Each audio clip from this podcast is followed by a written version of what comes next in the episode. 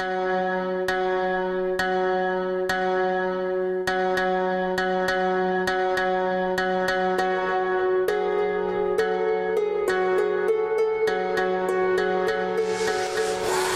Good morning, everyone. Thank you for listening to another episode of Into the Looking Glass Darkly with your host, Dave Oscuro. My guest today is Jason Zini, a digital imaging technician, an editor, and a director in his own right.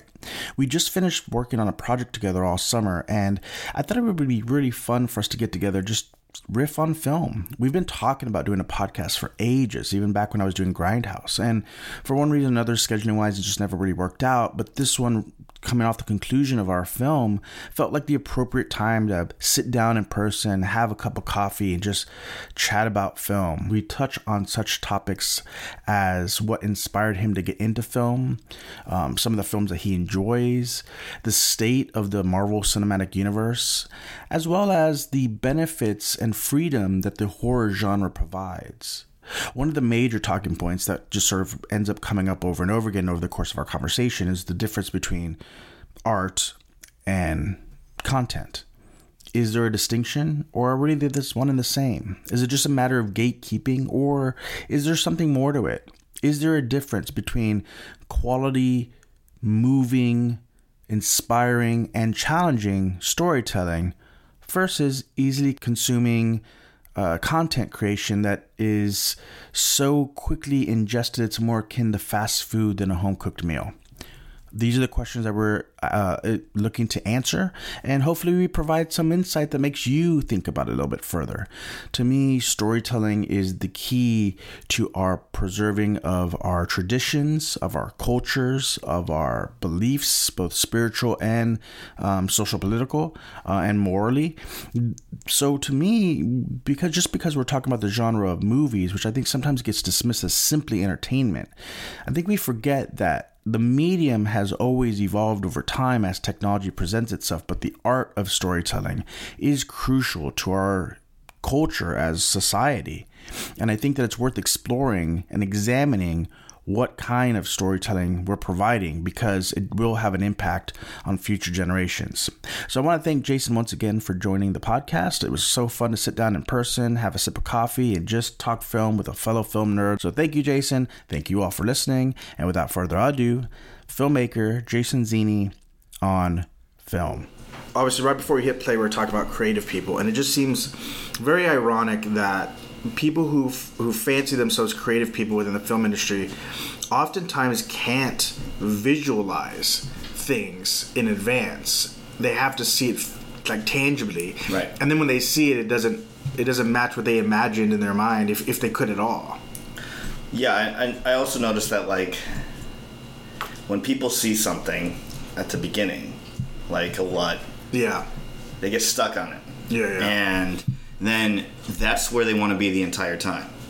And to, and then they hire someone to make it to make it pop, to make it, it look as good as possible. Right. And then in the end, they're just like, why doesn't it look like the thing that I was shown originally. Well, it's like because you got stuck on that. Right. What's funny that you mentioned that. I was watching this roundtable with uh, there's like a bunch of composers, and I think it was I want to say it was Danny Elfman, who was talking about how much he hates uh, pre-score, like temp score. Right. Because what happens is the, the, the same thing exactly what you're talking about. The right. director will sit in the edit bay with temp score in place, and you know they'll cut their film to that, and then they give it to a composer.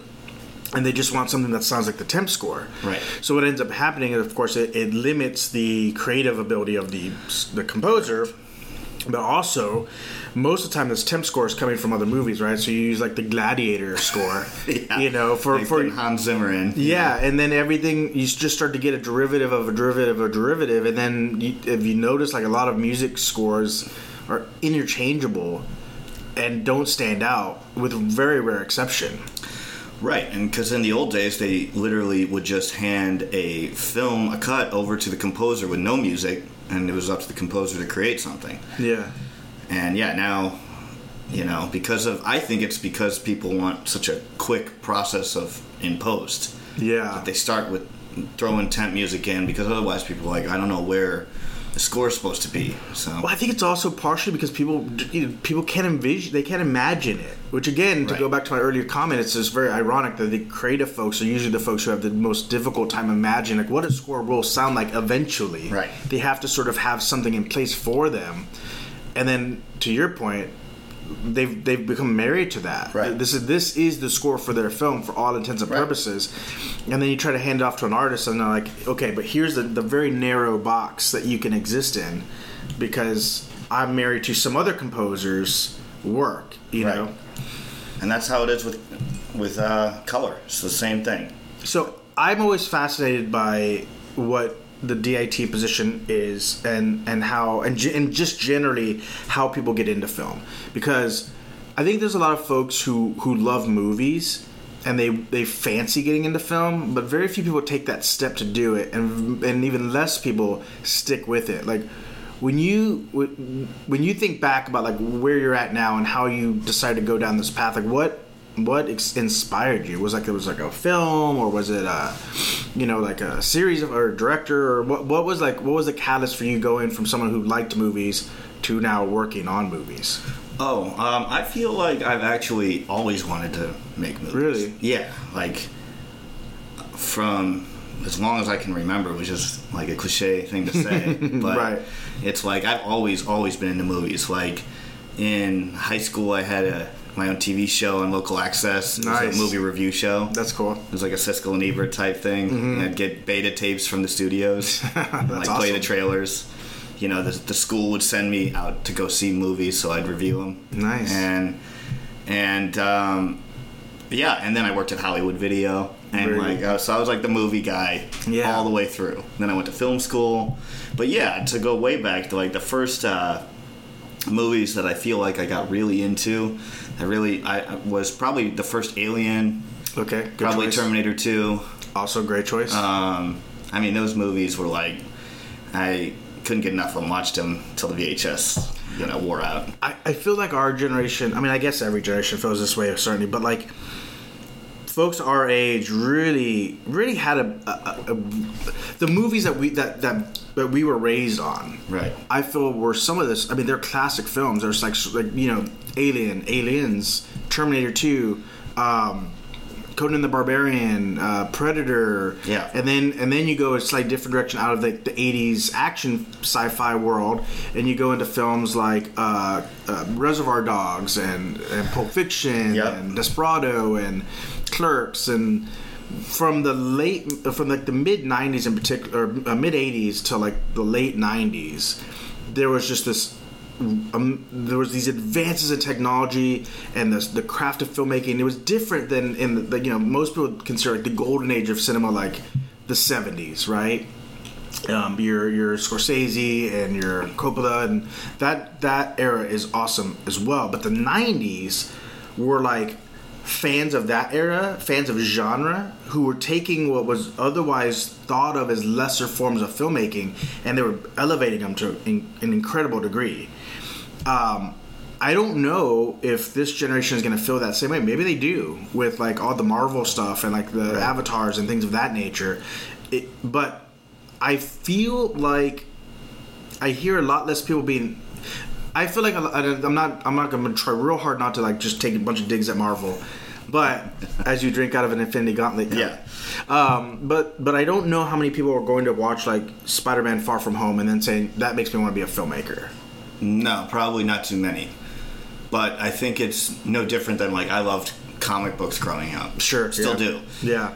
But I think it's the same uh, same kind of feeling where you know Marvel. I love Marvel movies, but I think yeah, they're, I think you're right. They're not inspiring anyone to go into make movies. It's more about watching the longest, most expensive television show Right. ever created. It's a spectacle. Yeah, exactly. And but I don't think like I don't think movies like um I don't know if movies like Moonlight or something make people want to go be a filmmaker either. Maybe not. Maybe not. But that's it. But that's also a shame because, like, I, I think one of like so for me, I, I didn't always know I wanted to be a filmmaker.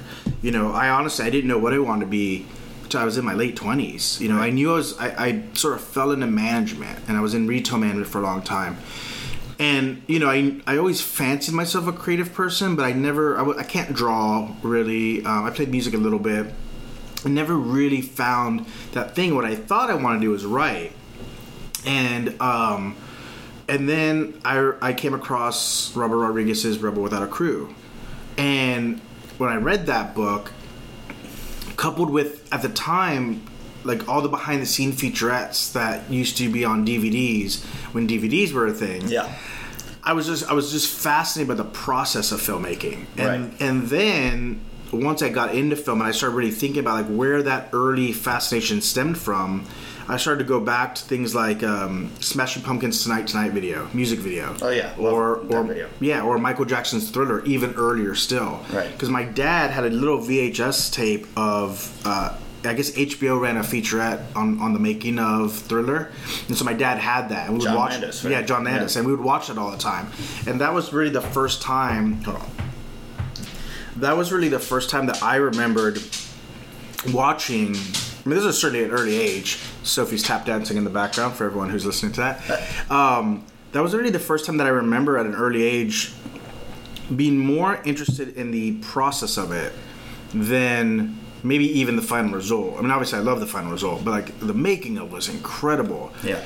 I wonder if, like, with mo- like, so, so yeah, okay, so people see Moonlight, and maybe that doesn't inspire them, but I think part of that's also because there was an accessibility for a period of time where the filmmakers were letting you in to kind of see how the process goes, and it felt like you could do that. Right. I mean, it's hard to look at Terminator 2 behind the scenes and say like I could do that because it's so it, Right. it's in and of itself is grand, but that access, That's interesting though that the like BTS is kind of what got you in. Yeah. Because that's like for me, I don't think that's what it was. It hmm. was more like for me, like I saw Alien, Terminator Two, you know, Pulp Fiction, movies like young. Uh, Yeah. My parents let me watch any everything, and I was always just like, oh, that was a fucking awesome movie. Right. You know what I mean? And like come out of it just so excited and being like, I want to watch that again.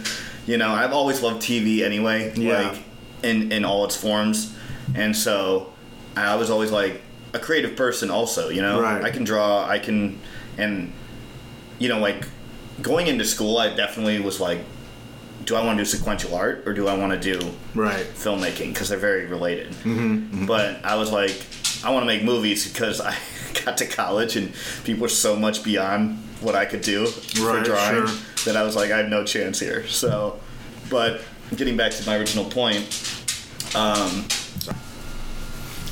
uh, okay, so where was I? Uh, I don't know. We had a dog interruption, so we had to pause the show. Oh, you were just saying like uh, when you got to college, that a lot of the people who were doing like oh yeah, and stuff were yeah. like but so much they more were, advanced. Yeah, they were drawing straight up Jim Lee. they were amazing, and I was just like, that's not even close to where I am. Right. You know, so I already again it was between juggling filmmaking or drawing, and uh, it's like I'm gonna do filmmaking because. I can't. I don't want to sit at a table and have my fingers fall off, and Sure, I yeah. don't have the ability that some of these other people do.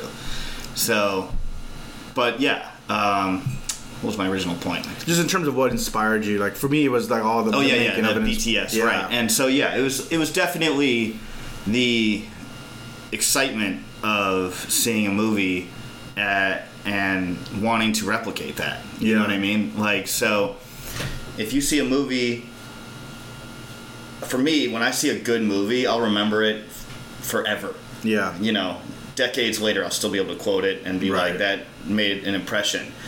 And I always wanted to tell stories like that, Right. whether it be drawing or filmmaking.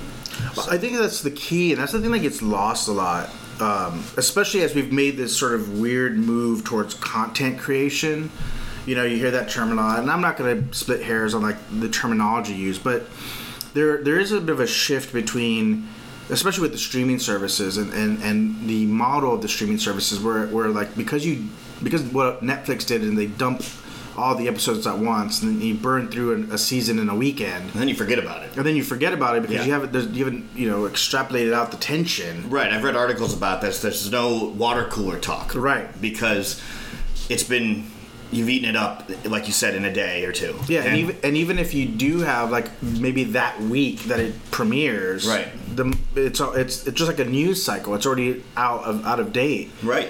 and I feel like um, there has been a because you have you just have to create so much content in this model where previously a 10 episode series would last you 10 weeks or maybe even with a with a mid-season pause at 12 weeks right and and you had to have a moment where you had to be like oh this thing is on at five o'clock on Right. sunday or whatever everyone stops what they're doing and watching it because you couldn't just tivo it or whatever Yeah. So. So- so, in that process, I feel like sometimes the storytelling aspect has been lost, and um, and I think that you're onto something. And it, it, you know, you worked at Hollywood Rental, right? Yeah. In the old movie theater or uh, video the video store era.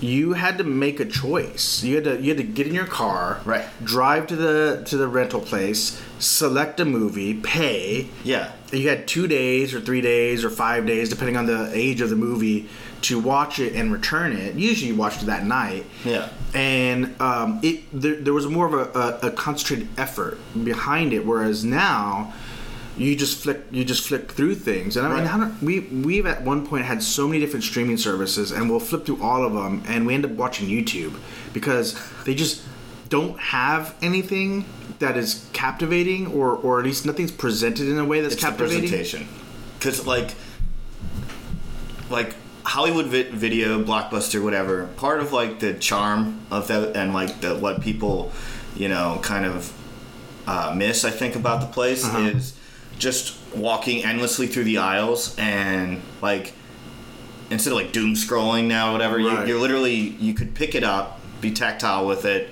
pick up the box look at the cover turn it around read the summary and like decide if you wanted to rent that and usually the, uh, the cover art was always like really cool or interesting because it had to be right because they you, it had to like bring you in yeah Netflix, it's just a quick swipe to the next thing immediately. You're not like looking really for more than two seconds.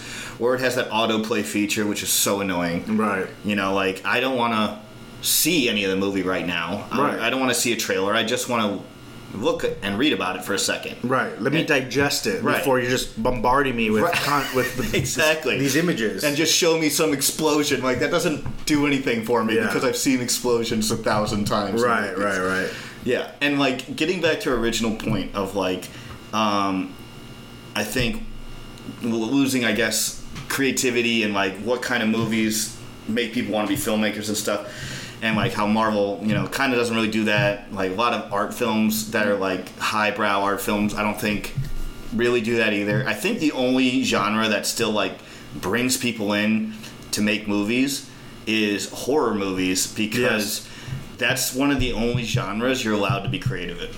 That, that's a good point because I have a friend, and I and I, I would feel this way as well if I if I could transport myself back. Like Robert Eggers, Right, is a great director, director. Whom, whom I've met people who, and I have a good friend of mine who sees his movies and says, "I want to make Robert, Robert Egger type films." Right. Like he's a guy who's who who's Correct, they- yes. It has such a distinct voice, Right. And they're weird.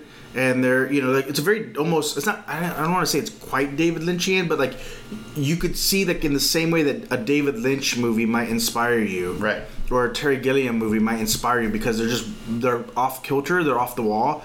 The Robert Egger movies do as well, and by extent, and, and Robert Egger got to start with The Witch, really, and Right. and, and even even The Lighthouse. Uh, why I wouldn't call it horror, it's definitely dark.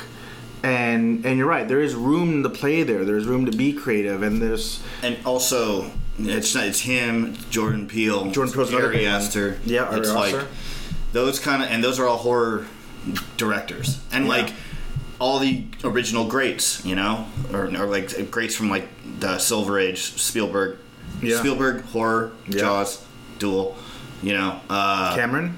Cameron horror, Piranha, Yeah. you know, uh, Ridley Scott horror, Alien, yeah. Alien. Um, you know, most of these guys got their start in horror because you're not tied to some A-list actor or some actor that's going to be like, I don't want this in the movie or whatever. Right. Because as soon as you get that in, the committee comes in and then they're like, we got to do it this way. We got to make sure every this movie is going to sell this many seats, right? Yeah. In a horror movie, you don't have to do that because Yeah. you're just like you're making the movie for as cheap as possible, Right. And you're just trying to get by and like and make the movie how you want to make it because you're not re- relying on talent, the the actors to sell sell the movie. Right. You know, it's just more of the idea of the movie that's selling it. Well, the- the- yeah, exactly. And the genre, ha, the Right. genre has its own built-in audience. Like people love horror. There are people who are horror fans. You very rarely see people who are like, I'm sure there are, but you don't oftentimes hear about people who are like Western fans.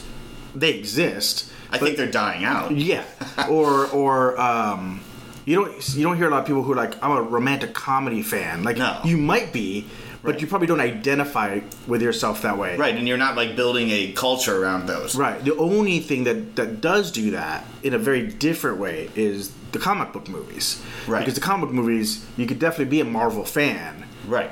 and uh, but uh, but I think oftentimes, like you mentioned earlier, and I'm the same way. If you grew up on comic books, Right. If you grew up imagining what they would look like on the big screen, right? Especially if you're a Marvel fan, because Yeah.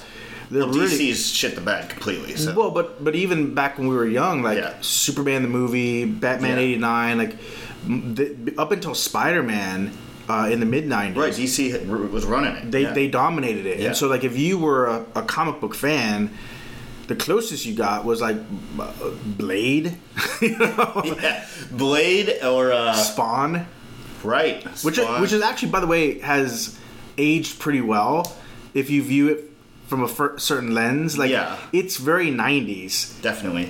in the same way like the crow is 90s but i i enjoy them very much nevertheless Absolutely. And I think um, horror movies, um, they just, like you said, the culture doesn't ask for, uh, they don't care who's in the movie. no unless it's a horror star then maybe there's appeal right Sure. like if if uh Jamie Lee Curtis. jamie lee curtis perfect example But like at this, but most horror movies, you know, you're like, oh, um, you know, uh, what's her name? Toni Collette is in Her- Hereditary. Cool, but I don't care, Right. You know, and then you watch the movie, and she's like, she was great in that, Right. But that doesn't. That's not why I went to see the movie. no and she's not selling the next horror movie if No. toni collette's in i don't know the next hellraiser Right. she's not the draw Right. pinhead's the draw right? exactly. The monster is Yeah. the draw, And- or the director. Yeah. because the director, you're like, okay, this guy's got a great track record, Right. So of making really cool horror movies that are like make you think, make you that are also like, you know, have great gore or great suspense. Mm-hmm. They scare you, and um, you're not going to. Uh, that's why you're going to the theater. Right. So- what I've often said, I've said this ad nauseum on this podcast and my previous one, that what I think makes horror so great, or and and specifically, what defines a great horror film, oftentimes is that it captures the anxieties of whatever generation it's speaking to. Right. Which is why I think so many remakes don't work. Right. You know, so like Totally agree with that. like if you look at Friday the Thirteenth as as that that whole series as as just like a, a, a sort of a snapshot, the people who die in it are the people who are uh, having sex, doing drugs, drinking, normal teenage behavior, right? Although I'm not advocating for teenagers to have sex, um, but you know what I'm saying, like normal like normal young adolescent behavior, Yeah. and they're being murdered from it it's a very extreme echoing of Nancy Reagan's "just say no," abstinence first, don't Right. talk about you know. It, it's it's like the monster represents like a very a, a very extreme version of like conservative mindset on how young people should behave. Right. How that idea of kids should behave and be seen and not heard, and if you express yourself in any manner. The boogeyman is going to come and get you, Right. You know, Exactly. and and so that makes sense coming out of the 80s right but when you transplant that idea to like 2020s where you know pot is legal in a lot of states now yeah. Uh, OnlyFans exists. OnlyFans, I mean, shit. Just even in Instagram alone, Yeah. like that. Those those taboos aren't really taboo anymore, and so it's still. So then, what it ends up relying on is nostalgia, instead of like actually something like and, that's and a topical. brand name. And at Right. that point, you're just it's more like people like just wanting to go see kids get chopped up. Right. conversely, you mentioned three directors that I think are doing, who are still doing that, and that's Jordan Peele, Yeah. especially Get Out. Yeah. I haven't seen Nope yet. I do Oh. want to. You said it's really good, right? I, I didn't love the third act, but I lo- I do appreciate all the ideas he had Yeah. and um, um, and what he was going for and taking a chance and like I thought it, I mean it's a good movie. It's just like a movie like that. I'm gonna hold to higher standards Sure, yeah. because The bar is set so high. Right, exactly. But all of his movies are t- saying something that what you're about to say, I think, which Yeah. is absolutely echoing something that people feel is wrong about what's happening right now. Exactly, exactly. Um, Ari Aster, in a, in a, in a very much different way. Very much, yeah. But but he is. Um, Yeah, Midsommar, absolutely. Yeah. Commenting on cults. cults and Cults are- relationships. yeah, and cults are definitely relationships. And I, I feel like cults are more prevalent than ever right now. Yeah, well, because I think that you what we have as a, in society is that the, the traditional institutions by which people could identify with the, with a community and identify and um, with themselves, right? Yeah. Have have largely eroded, right? Yes. the, the the country is far more secular than ever before. There's there's not a lot of adult, you know, you know. The, the, there used to be like a you know men's clubs and women's clubs and like you used to you know you used to be able to do those kind of things past college beyond the workplace where you could socialize with your peers and you could be a uh, I don't know a Shriner or whatever have you know the, those things are Right. don't kind of really exist anymore. So you only really have your workplace. And you have your social media outlets, which are and, and you have your social media exactly. So it opens a door because i think that that's a the, the need to belong is a natural human uh, desire and so in the absence of a it tr- we're a tribal. absolutely. you know, so, so, in the, so- yeah so in the absence of that you're going to get the proud boys. You're going to get uh, whatever even antifa if you go to the other direction. Like you're going to get these these different groups that pop up that I'm not calling any of those things cults per se, but you can start to see some similarities in the behavior as to how people identify themselves in these Right.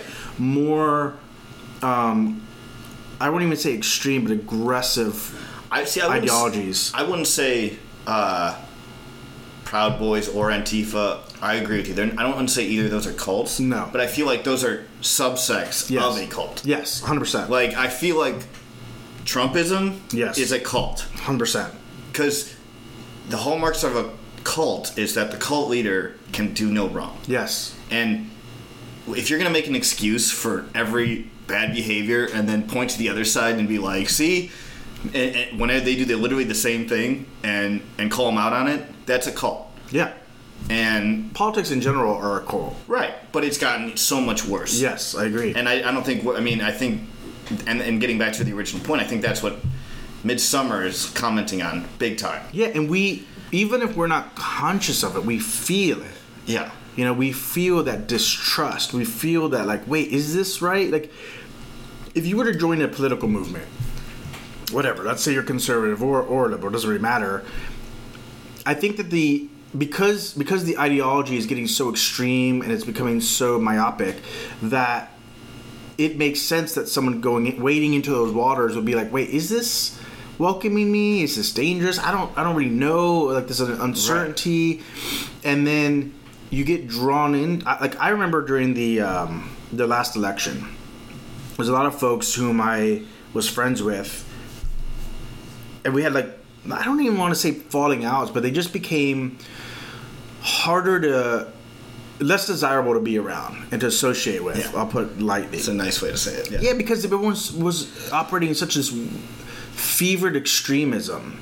Right. And like I know who's on my social media, right? Ninety nine percent of my social media is liberal folks. So I'm not gonna spend a lot of time talking about how Trump is bad because I know everyone already thinks that. Right. On my and, uh, and at this point, who are you trying to convince? Right. Because no, at this point, the lines are drawn. Right. There's no like.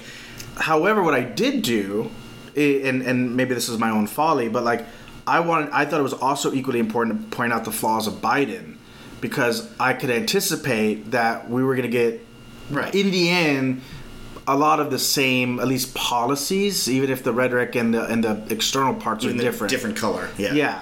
you know, kids are still in cages and on the border. Like we still Yeah. have health care. Like all these things are important to me. Put lipstick on a pig, it's still a pig. Exactly. Yeah. And man, people were all on me. Like close friends were like call I literally had a friend call me a misogynist because I dared to say that all uh, sexual assault claims should be taken serious, right. including if they're levied towards your guy in Biden, right? Like Absolutely. at least take it seriously. You know, it, it it's due its due process. We've all known that you know pe- pe- people can, regardless of their gender, make false claims, but you should take it seriously, and as such, you you do the you do the work to find out what is true and what's not true, right? Right. Like it's the same thing. Like Biden said, what the quote, you know, if you don't vote for me, you ain't black or something like that. Yeah. like if Trump said that, he would get skewered. Absolutely. And like it's just absolutely like come on. Now, like you always just got to think if the other side said this, how would how would that be? How would that Yes. be read? Yes. And like cuz I'm not making apologies for Republicans No. at all because I think that you know between the two sides, you know when you like uh, South Park had it right. You know, you get a shit sandwich. Yeah. What is it? Sh- No, it's dicks and assholes. No, no. Oh, that was from Team America. no, South Park. South Park says, uh, "Oh yeah, a giant douche or, or a turd sandwich." Yeah, yeah, exactly. and they were talking about. funny enough, they were talking about I think Kerry and Bush, which is like and it shows shows you so much Yeah. hasn't changed. How much more mild were those two, though? you know, all things considered, in retrospect. Right. And that and, th- and these are coming from people that are pretty libertarian. That's how Yeah. they, they proclaim themselves. Yeah. And so, although I think they've gotten more liberal as Yeah. it's gone on, and they've but but like yeah, the fact that things have not changed at all, and like when was that? 20, 2008, 2000, something like that. Go back even further. Read some Hunter S. Thompson quotes on like on on his view on politics, and it's like in 1972, I think Hunter S. Thompson put out a quote talking about how uh, the Democrats were pushing to vote for their I forget who they were running Mon- Mondo maybe and uh, against Nixon. Oh, Walter Mondale. Mondo Mondo, yeah. Yeah. And and it was like they were they were preaching the le- the lesser evil rhetoric Yeah. in 1972, which was you know nine years before I was even born. Right. So what, 50 years ago? So yeah, it, it you start to see those things, and I I look at it this way. I like to take a phrase. I like to swap out the words, and if, when I swap out the words, if it makes some if it makes that statement wrong, then the statement's probably wrong. Right. Like if if you're excusing for the for the people on the right who looked at Trump saying oh, I'm grabbing by the pussy kind of whatever, and they're like that doesn't matter to me, I'm all good with that, and then you got oh Corn Pop Sleepy Joe who's got a claim of a forcefully fingering a woman like if you're excusing either of those things you Right. need to look in the mirror and Right. that is that is reflective of a more cult mentality that is becoming especially in the ecosystems of social media becoming more and more um, prevalent in our society Well, you know what's funny is why I think we get this, like why we're, we end up with a turd sandwich and uh, and giant douche every time, is because just like filmmaking, when you make things for everyone, no Yeah. one wins, yeah and that's no one gets what they want because you're making things to appeal to the widest, broadest, you know, populace possible. Yeah. You want every you want to get as many votes as possible, which means you're not going to get people that line up with your ideals. You're going to get people that are a huge Venn diagram, you know, and and because of that, you get milk toast Biden, and that's what a lot of people liked about Trump was Yeah. because he's not actually that. Yeah. he's more. I'm going to say whatever the fuck I want. Yeah. and people appreciated that, even though even if they disagreed Right, exactly. I know a lot of people in 2016. I think a lot of people have changed their mind, but Yeah. I like I good people that in 2016 they were like, "Yeah, I like that that guy speaks his mind." And Yeah. that is what people appreciated, and that's why people like Bernie also. Well, uh, funny that you mentioned that because I I was having a conversation with someone once who said after Bernie didn't get the nomination, that Right. said I would have voted for Bernie, but since he didn't get the nomination, I'm going to vote for Trump. What, which is mind-boggling because they couldn't be farther from each other. Ideology, politically. yeah, from an ideology standpoint, they're, they're completely opposite ends. But but from a from the perspective of pointing out that things are wrong and honesty. and and a, Well, I wouldn't extend honesty to Trump, but well, I think Trump honestly believes the bullshit he's saying. I don't know if he does. But you know what I know? But I mean, I'll say this. I don't know if he initially does. I think at some point he convinces himself of it. Right. Because I think he goes in in earnest with everything that he says. Right. But I, I think what his strength was, and still I guess is, is he finds out what makes you irritated. He finds out what he, he has a knack for knowing what bothers you. Yeah, getting under people's skin. And he and he drives that thing home. Right. And coming out of the 2008 housing crisis when people were like their faith in the government is at an all-time low. And then to have the candidate be like hey everything's great let's get four more years of awesomeness. And they're like foreclosing on their home they're being laid off they're just seeing their standard of living drop every year. Right. and then you got cheerleader to the left and then you got malcontent to the right. Like I, you, there's an you could see why people were drawn towards that even if if you boil down the actual policies probably a lot of people wouldn't agree with that Right. they just want something else But like, I mean, that also shows that like in debates and everything, we've completely lost the ability to talk about issues. Right. It's just about who can get in the best zinger now. Yeah, and and sadly, like you know, I think Midsommar is such a great film to talk about with this because it was also a very uh, classically misunderstood film from a lot of perspectives. Like the, the the movie is really talking about cults and how societies, not one society but multiple societies, can be equally, if not differently, dangerous. Right. If you're easily swayed by them. So she, so Danny hops out of a bad relationship that is uh, gaslighting and toxic and what have you, Mm-hmm. into a cult, which is doing the exact same thing, but it's just doing it in a slightly different way. Right. It makes it makes her feel heard, which was really all she was looking for. Even if they're liter- legitimately a murderous psychopathic cult. If you, so if you guys aren't catching the parallels at this point, just by but just by virtue of the fact that she was so beaten down by the traditional relationship that she was in and the traditional society that she was in, that just having someone make her feel like they were listening, that they were empathizing, that they were understanding, even if their tendencies are probably worse or at least as bad. Right. She was drawn towards that. And they weren't bad toward her. That's the other thing. Not yet. No, but like in the beginning, that's Yeah. the lure, right? Right. They, they bring you in because they think they bring you in on this promise of you're being heard, you're being uplifted, we're celebrating you, your existence, Yeah. and then eventually you become just another member of the cult. Right, and and it is how politics work. You can see the parallels with Trumpism. Yeah. You can see the parallels with uh, white extremist groups, like alt right groups and what have you. Like they they take a disenfranchised populace that's being told your feelings don't matter, your struggles don't matter, you're not the right complexion for us to care about you, and then you've got this dangerous group that says we'll welcome you in. Right. Yeah, come on in. And what was sad is that so many people I know watch that film and they're like, "Oh, it's about mean guys, bad boyfriends."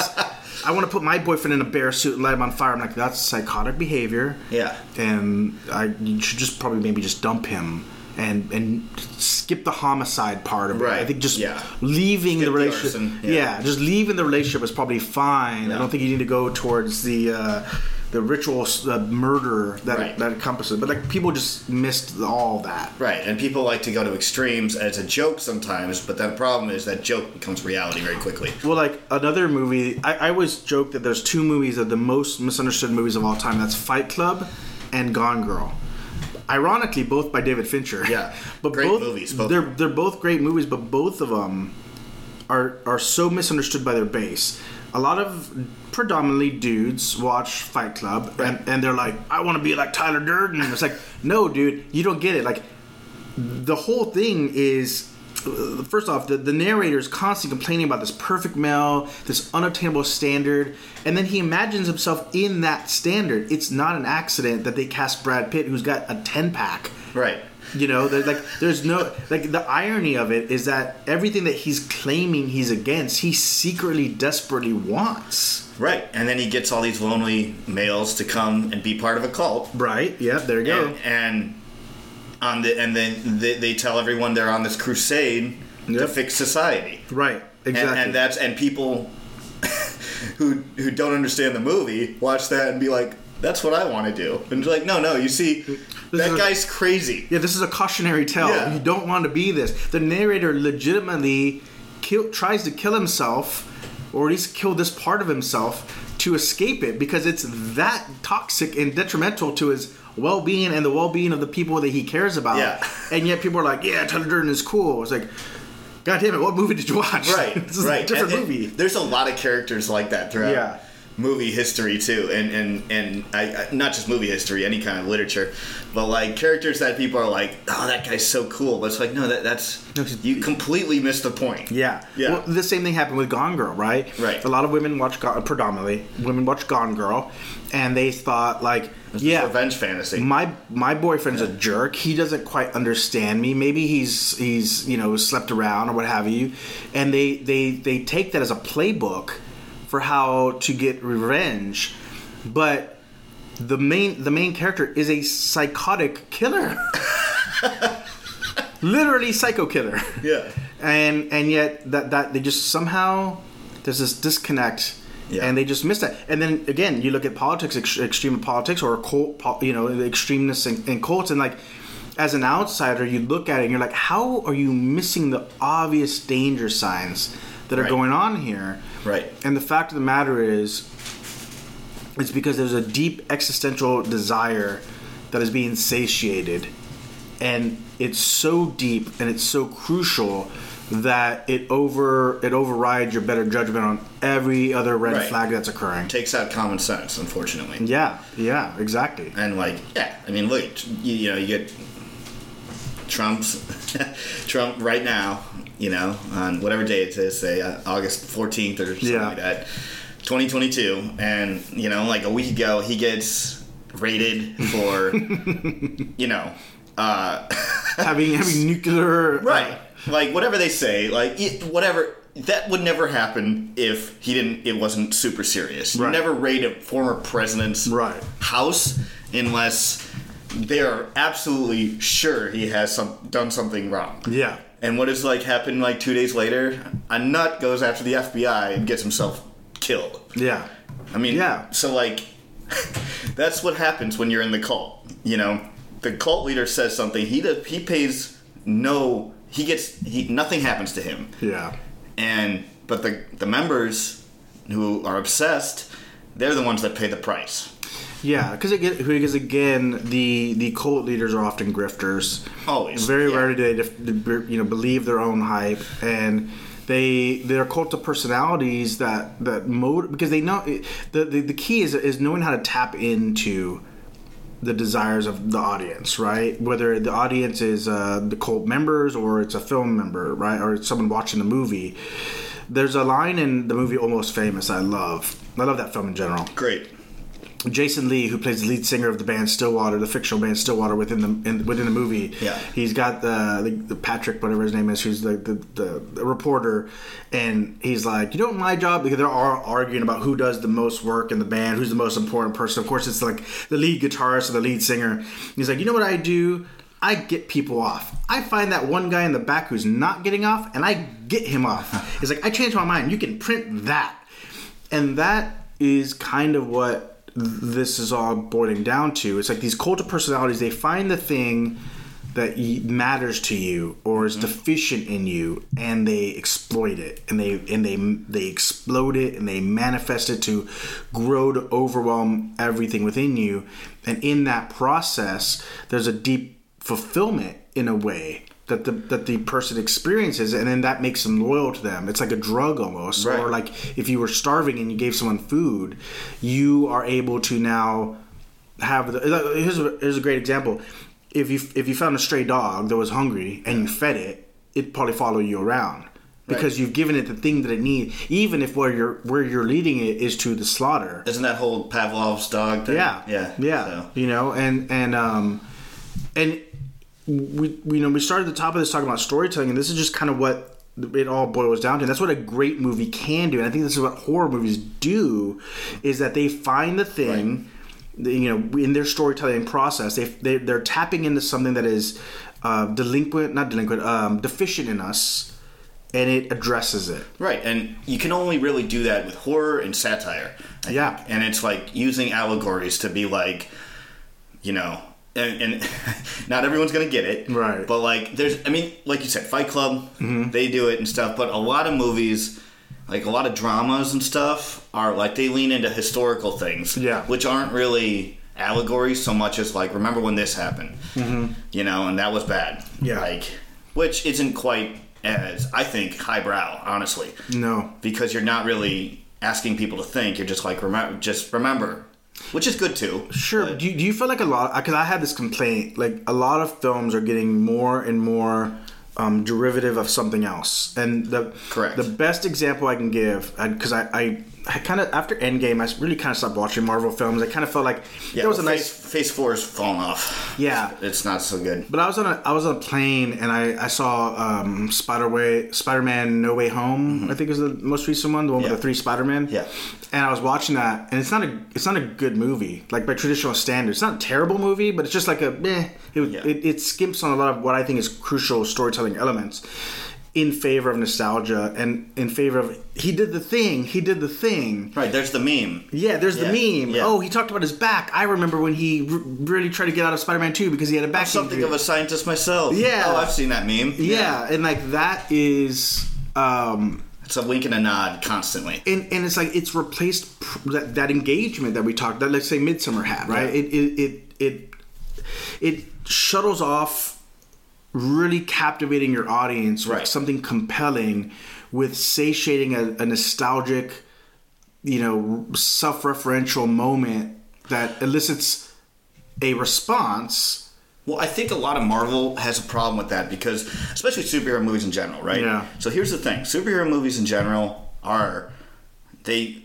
thrive off of the hero's journey. Yeah. But you can only tell that story so many times, and Yeah. especially you can't tell that story in sequels over and over again because it makes no sense because you already told the hero's journey. right But there are some movies where they actually go above and beyond. Like I'm a big fan of uh, the Captain America movies after the first one. I actually think the first one's bad, but like yeah it's This- okay but it's it's not as good as the sequel the, the right. subsequent But, ones. but Winter Soldier, Yeah, Winter and Soldier's Civil. War, I think it was good too Civil War's long, but it's good because I like that movie because I like the metaphors it's saying. yeah especially about like it's it's commenting a lot on current events at the time, Right. which was like there's two sides, it's splitting, Mm-hmm. and it's over, you know, ideals of like do you register or not? You Right. know what I mean? Do you trust the government or do you not? blue or red Right, and I liked it because they put characters that you like on both sides. Right. So you have to like consider both sides. You Yeah. can't just be like, oh, that guy's the villain.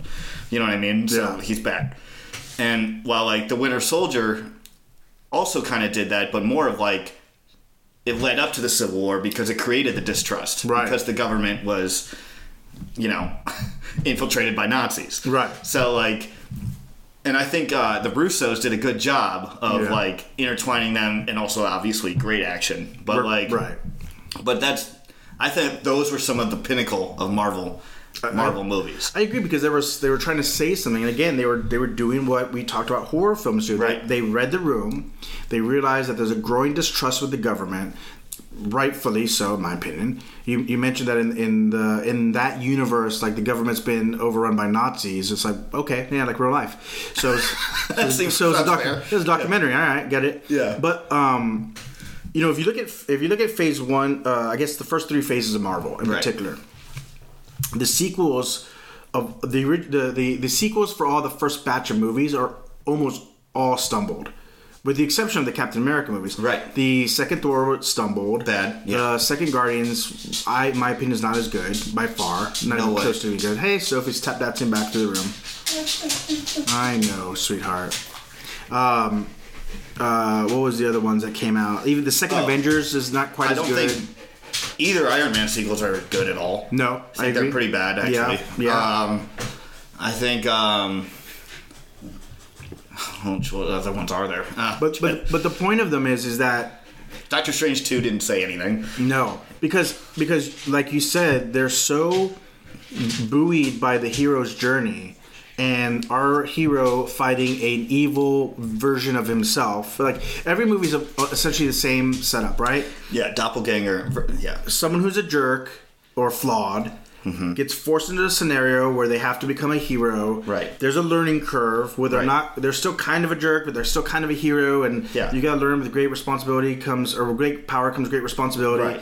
And then Pride eventually, cometh before the fall. yeah, and then and then in that process, they face up against a evil mirror version of themselves, which is them if they took the, bad path- decision. the bad decision, Yeah. and then they overcome their shadow self. That's literally every Marvel. Every single Marvel one. film. Every single Yeah. one. And then the second film, they're like, "Oh shit, what do we do now?" Yeah. and they, and they've they just stumbled all over. And then Right. what they end up they then they with the third movies, what I noticed is they just got irreverent, and they started becoming like slapsticky, Right. They became satires of themselves. Right, like Thor Ragnarok. Right. Which was a was fun, fun. movie, but it's like It's dumb as hell. so stupid. Fourth one, even stupider. The- That's the problem. The problem is that guard, what I call the James Gunn treatment, right? That James Gunn treatment of just treating everything silly, or uh, I would never pronounce Taika, it. Taika Waititi. Yeah, thank you. Like that that works as a as a palate cleanser. Right. But then the problem is, is they just go more in that direction, Right. And then it goes from being a palate cleanser to being dog shit, frankly. Right. Well, or like then they're like, oh man, we got to make something serious, and we got to do something like, you know, grounded. Yeah. And uh, dramatic, and then they make the Eternals, and it's like complete dog shit. I didn't It's even watch it. dude. It's so bad. I had no. There's, there's nothing about it. It's the worst it. Marvel movie. It makes no sense. It's basically like if they would have made an Avengers movie and had no characters leading, it's leading like no character intros Right. in any of the other movies. So you're like, who the fuck are all these people? Why do I care about them? Oh yeah, I don't. Yeah. And then like you're like, and and it just keeps like. Especially with me, like actually having read the Eternals comics Right. and knowing who they were, I'm like, if you don't know any of this stuff, you must be so lost. Well, that's the other thing. You know, I I feel like Marvel really started believing that all they had to do was produce a film and people would go see Right. it. Yeah. And I think that they lost track that they have to say something. Right. And the, mo- the movies still have to say something. Like Endgame, I don't like as much as Infinity War. Uh, Oh, it's it's fun, yeah. but it's it's it's of the two you know of the two movies, it's by far inferior to Infinity War because Infinity War had a complex villain who you weren't quite sure if you agreed with or not. I mean, you didn't you don't agree he with. He had some points. he has got some points, Yeah. right? Even though he's going about it the most like genocidal, psychotic way possible, Right. you're still like, I kind of see where you're coming from, and you're not a clone of the hero. Right. You're your own character. Your own thing with your own motivations that are because not. that's his movie. yeah. Really, it's And- not. Yeah. And then when when they got to Endgame, and there's real stakes, and and spoilers if you haven't seen Infinity War, the heroes lose. Yeah. Um, Which which in and I think itself, blew some people away. yeah, Yeah. yeah. Like of course, if you read the comics, you, you should have some idea. I mean, they they they deviated a lot, but Yeah. like you'd have some idea of kind of where this is all going. And um, but I actually think Infinity War the movie plays better than Infinity War the comic book in terms of carrying and stakes. But with Endgame, it was like you know, uh, let's take this complex villain Thanos, and let's take him from being a super complex character to being just a mustache twirling bad guy. Right. And uh, let's make it a a, a time uh, heist caper. I mean, I kind of understand though in Endgame why they did that because they kill that Thanos in the beginning of the movie. sure. And this Thanos is one that never lost his daughter. Never died. Ne- nothing But- ever happened to him where he learned anything. But is it's not as compelling. Of course. And and they don't have to make that choice, Right. you know. But I feel like they probably thought, okay, we told our serious movie, now we got to make it fun for the kiddies, Right. and you know, make a bunch of a back to happy Fu- ending. yeah, Back to the Future jokes, Yeah. and it's like, honestly, I wouldn't have even brought. I mean, don't get me wrong. The, the moment when Captain America finally says Avengers Assemble is awesome. Yeah. It's an awesome moment. Those what three minutes between when Cap is is beaten and he's about to go out on literally go out on his shield and then he hears sam in his ear and then you see all the portals open and now you've got a big splash page about to come right, and that's super comic booky. yeah and it was awesome but like at a certain point it's like outside of that one moment which is still fan. I mean, there's emotion there, but it's it's largely fan service, right? Yeah. And also, when Iron Man dies, it's very emotional. Spoiler. Yeah, yeah, and it is because because you know it, he's he is the catalyst for this whole universe, Right. But looking back at the movie as a whole, it's it's just what it's just there. Yeah. And and I feel like it's indicative of where Phase Four has gone. Whereas that, like when I saw I saw Doctor Strange uh, two, because I was waiting for a flight. Ironically, and I was like, "Oh, let's go see a movie," and that was the only movie we could watch and make our flight, Right. right? So I started watching it, and I was like, "It was fine, I guess." Yeah. It, it but It's also like the problem is that they're getting too like. This is what happens also if you if you uh, read a lot of comic books. yeah, Well, this is always what happens. You get into something and you're like, wow, this is great. And then comic book, the Marvel or who, DC, whoever, they get greedy and they're like, okay, now you got to buy this comic and that Yeah. comic and this comic for any of this to make sense. Yeah. And the problem is, if you hadn't seen WandaVision, Doctor Strange makes no sense. Well, I didn't watch WandaVision. Right. I I knew enough about it to track the story. Yeah. But this is like what you just described is what was one of the things that contributed to the the '90s crash in the comic book market. Right. And they're just, the movie industry is just doing they're just following suit. Like it's like Marvel. Didn't learn anything. Marvel Yeah. filed bankruptcy at one point because of exactly these tactics, and Marvel Studios is like, "Yeah, we're gonna do it again." Yeah. But both me and my friend that watched the movie both walked out of it thinking, man, there was probably a good Sam Raimi movie somewhere Yes. in there. Yep. Like there's enough good stuff that like if Sam Raimi made this anywhere else, it would have probably been really fun. Right. But because he made it in Marvel and they got to shoehorn all their Marvel shit and like the other thing that drives me crazy is I used to love Easter eggs Yeah. because I'm a nerd, right? So I love like, oh, that's tribu- tribu- uh, Tribunal, the the living god, like uh, in in uh, Thor and Love and Yeah. Thunder, like ah, you know, like I used to love those moments because they were fun. Now they've become so overdone, so oversaturated, Right. so like like yesterday you were wearing a Red Apple cigarette shirt. Yeah.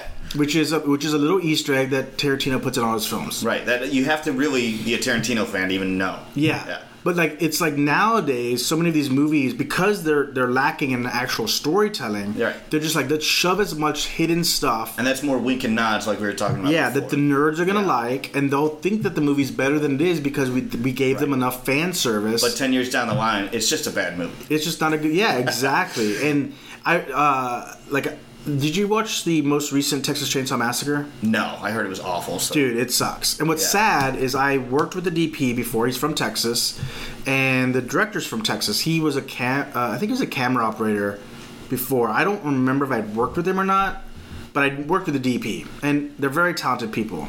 And it's a beautiful looking film.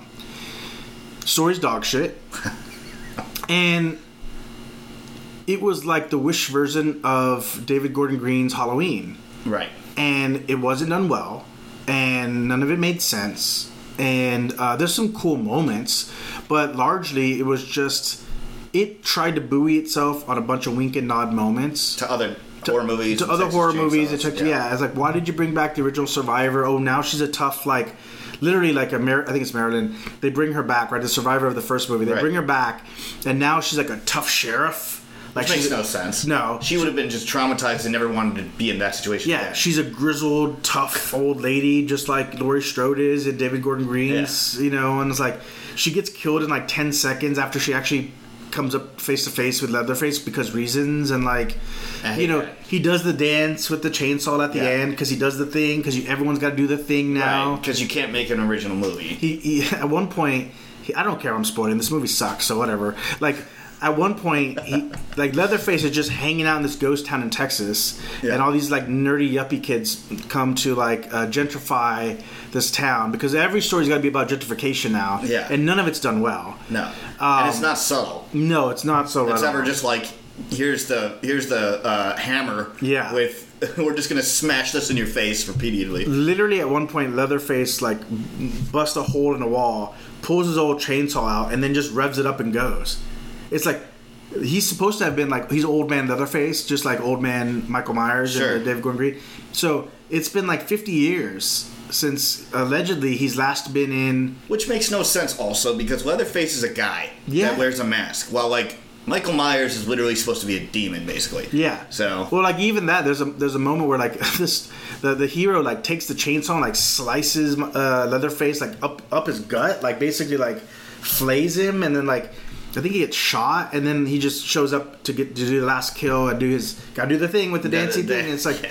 dude, Dude, the best the best Texas Chainsaw, I'll stand by this, is the Jessica Biel one. I mean- love that movie. It's okay. It's I'll say this of the Platinum Dune remakes, it's the best one. Yeah, and it also has one of the greatest trailers The ever tra- made. trailer was good, because yeah. it has that Mortal Coil song. Yeah. that really gets you into it. With and then it uses the flashbulb. Uh, just a great trailer. Yeah, it wasn't bad. It's not. As, I, I still think the original is the best one. honestly. original's good. and the second one's actually quite good too. Yeah. the first two are the best, but um, But I like that Platinum Dunes remake because it looks great. it does look It's genuinely scary. right. Um, it has R. Lee Ermey as a psychotic sheriff. Well, it, it feels like they the Platinum Dune movies like just. I, I guess this is the case for a lot of things. Like, they just start every remake they did got just progressively worse. Yeah, the Friday the Thirteenth one's not very good. The the Nightmare on Elm Street one's terrible too. Oh yeah, that one's awful. Just like it's like Because because you it- can't be Freddy without Robert mm-hmm. Englund. You just can't. Just how There are just some people that are. There, who was it that we're? Oh, it's like there are rumors that they're gonna do another Pirates movie, right? yeah. And if Johnny Depp's not in it, why would you want to watch that movie? Why would you want to watch it? Like, even if, and it's not fair to whoever steps into Right. that role. And there, if there's no natural handoff, and I don't even think a handoff would work, but like that, you watch those movies to watch the capers of Right. Jack Sparrow, and it it would be like if you if you were watching if you tuned in to watch Scooby Doo and they replaced the Scooby Gang. Like, Right. it's just not as fun. Like, Correct. that's not yeah. why you're there Which for. also, I gotta say, it's going to be something that's getting back to Marvel. is going to be very tricky for them yeah, because, you know, without the big three, who are these characters? You know, yeah. They don't have a Captain America. They don't have Iron Man. I mean, they, they have Thor, but they have, uh, you know, Sam Mackey as Captain America now, but and I like Falcon, but he's not Captain America. He's Falcon. Yeah, You know? Yeah. And like I don't care if you want to like put him in a suit and call him Captain America. Steve Rogers is Captain America. yeah. And you've you've you've And, and it's uh, it's going to be interesting to see what happens with Black Panther 2. Because yeah although that, I will say that trailer is, is a great trailer. And it made me want to see the movie. yeah. But Look, you can replace a character, and the and at least with Black Panther two, the benefit that it has is that the actor sadly did really pass away. right, they're not just killing him off. They're not just killing him off or replacing him. It's not like the actor just left. It's that Right. you can't. There is no world in which in which Chadwick Boseman is, revises the role. Sadly, so Yeah. I think it's going to get a lot more leeway, and I, and I have faith in Ryan Coogler to be able to tell a Me too. compelling story with it. And he also I, clearly they like tripled the budget than, Yeah. from the last one because that movie looks amazing. So And honestly, like there's probably a way to have done Anthony Mackie stepping into the role of Captain America in in a way that that made people want to see it. But like, I don't want to watch a Disney Plus show.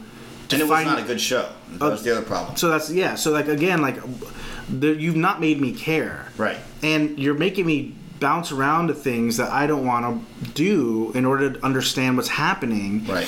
put it in a movie. Ha- sign up, sign up Chris Evans for one more flick where he's old man Steve Rogers, and have him. You know, find a way to. If you're gonna do that, find a way to connect it.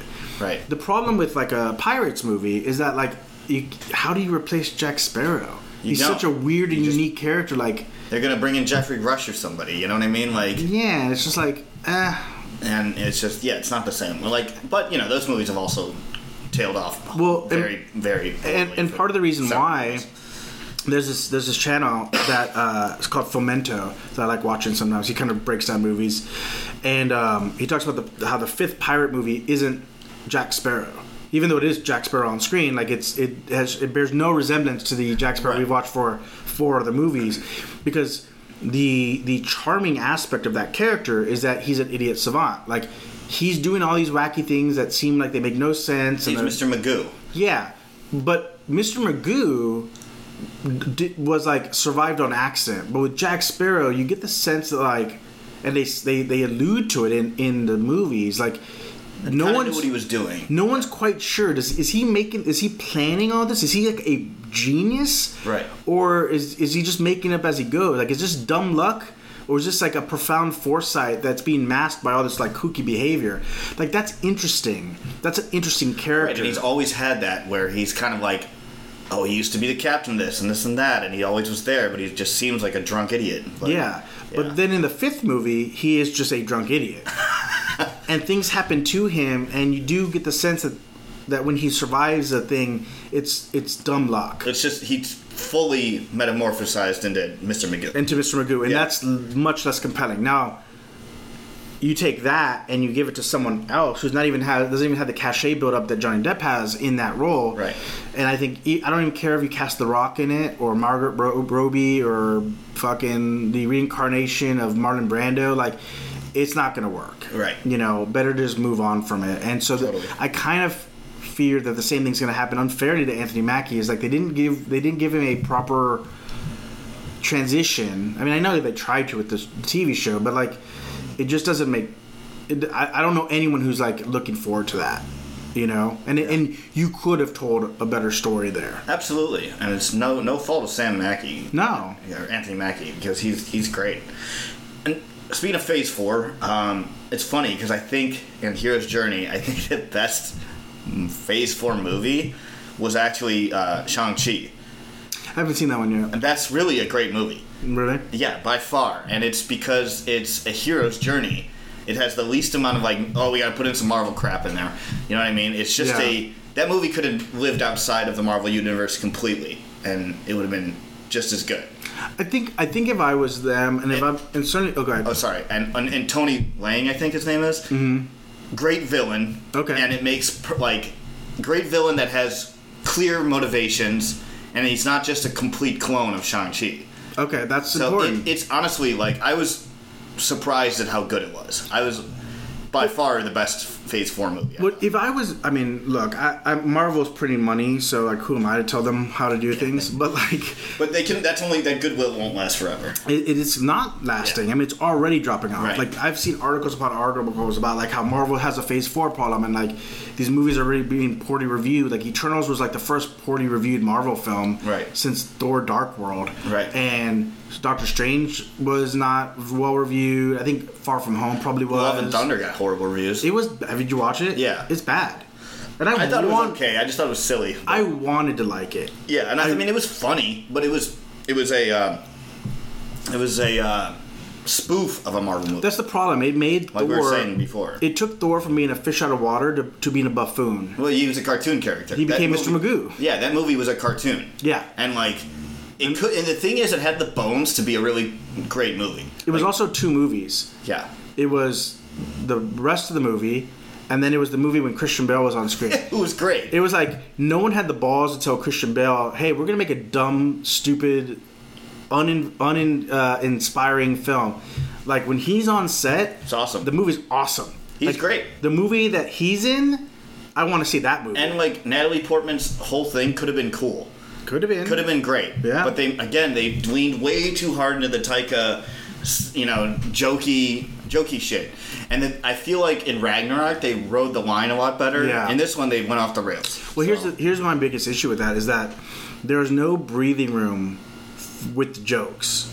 It's like Yeah. it's like it's like someone aimlessly jackhammering someone during sex. Like it sucks. you know, like there's no there's no change in pace. There's no breathe. Like it's like you wouldn't watch a horror film that kills someone every two minutes. no, because it just becomes like bland and, and It, re- it- repetitive. it's why I, I actually when I watched the first uh, Man of, when I watched Man of Steel, which I was terrible. really excited about it when before I saw it. Great trailer again. Yeah, great trailer. I fell asleep in the movie Dude, because so I was bad. so numbed by the end Right. fight scene. Well, it becomes a Dragon Ball Z movie. It became, but I, this Dragon Ball Z is more fun, right? right. Well, at least they like lead up to the fights. Yeah. So and so I I, I kind of felt like uh, Love and Thunder had that same problem where Right. it's like the goats were funny, once. but I don't I don't have a moment to laugh at the jokes because I get the joke, I get the the the goats, and then I get the, the, the hit Thor. hammer. Yeah, Thor doing the splits. Yeah. the you know the Guardians of the Galaxy were there for two seconds and then they're gone. Right. Like Thor's butt, like it's like okay, I get it, it's Yeah. funny, fu- but can I enjoy one of the jokes first? Can I have some stakes so that when the next joke happens, it's actually giving relief? hits, yeah. yeah, and it lands, and it just they had no, oh like oh. um, you know, the the mug the mug you're drinking coffee from is the Infinity Gauntlet, right? Like, oh, this this madman for five years killed half the universe. Let's make an ice, ice cream shop based on it. Like, that doesn't make any sense. That'd be like, hey, let's make let's make a Holocaust ice cream shop. Seriously, that would never never fly. No, that joke doesn't land. Like they could have done that if they wanted Yeah. to show that New Asgard has become like a spectacle. Because I do think that in some ways, that movie's just taking the piss out of Marvel Studios. Right.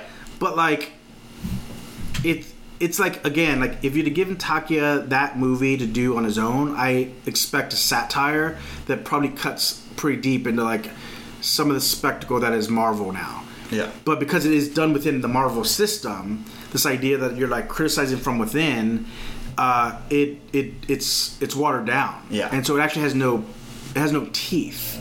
You know, it doesn't have any impact because it's it doesn't have the room to have those impact. You know, it can't really be a biting commentary on like how the Marvel films have gone from like this thing that was wish fulfillment for a certain generation of people who grew up on these stories that they loved and we're starting to finally get them realized in a respectful manner to this sort of lackadaisical I know everyone argues about this, but like this amusement park style of filmmaking, this like uh, factory factory Right. filmmaking, and and there could have been something in there that did that, but you, you can't really do it when your boss is the people you're making fun of, as as we learned from the Matrix reboot. Oh, dude, that movie was so bad. Like I appreciate the swing. I probably liked it more than most people. I liked the first third of it, Yeah, but and then it fell apart completely. Yeah, because you're trying to you're Well, it was a giant fuck you from uh, yeah, from Lon- Wachowskis. Was yeah. it Lana? It was just Lana, right? Oh, yeah. This Whichever one directed it. Yeah, I forgot. I think it's like, yeah. It was definitely like, oh, you want more Matrix? Well, fuck you. Here's like the worst Matrix movie ever. That's just gonna like definitely make fun of all the stuff you want. Yeah, and by the way, if y'all are hearing Sophie snore, she's just she's all over this podcast, so it's it's gonna be what it, it's fine. It would be. She's she's been in it for like a good thirty minutes. Um, you guys can take a shot every time you hear her snore, and good luck with your Yeah. hospital bills. Um, yeah, it just again like I appreciate the swing. I think that she probably had something interesting to say, but I, I've never bought into this idea that you're going to change from within, change the system from within. I, I've heard this uh, very recently, in fact, and it's like it, that doesn't usually how how those works. things work Yeah. ever. If you look at major historical revolutions, they're rarely, if ever, done from within. They're done from external conflict and force. Right. Because if, when you do it from, when people attempt to change things from within, it just becomes this corporatized, Yeah. uh, committee, er, you know, change by committee thing that no one likes. Incremental change that is usually not change. Right. And then what happens is the people that don't like the changes just move on and Yeah.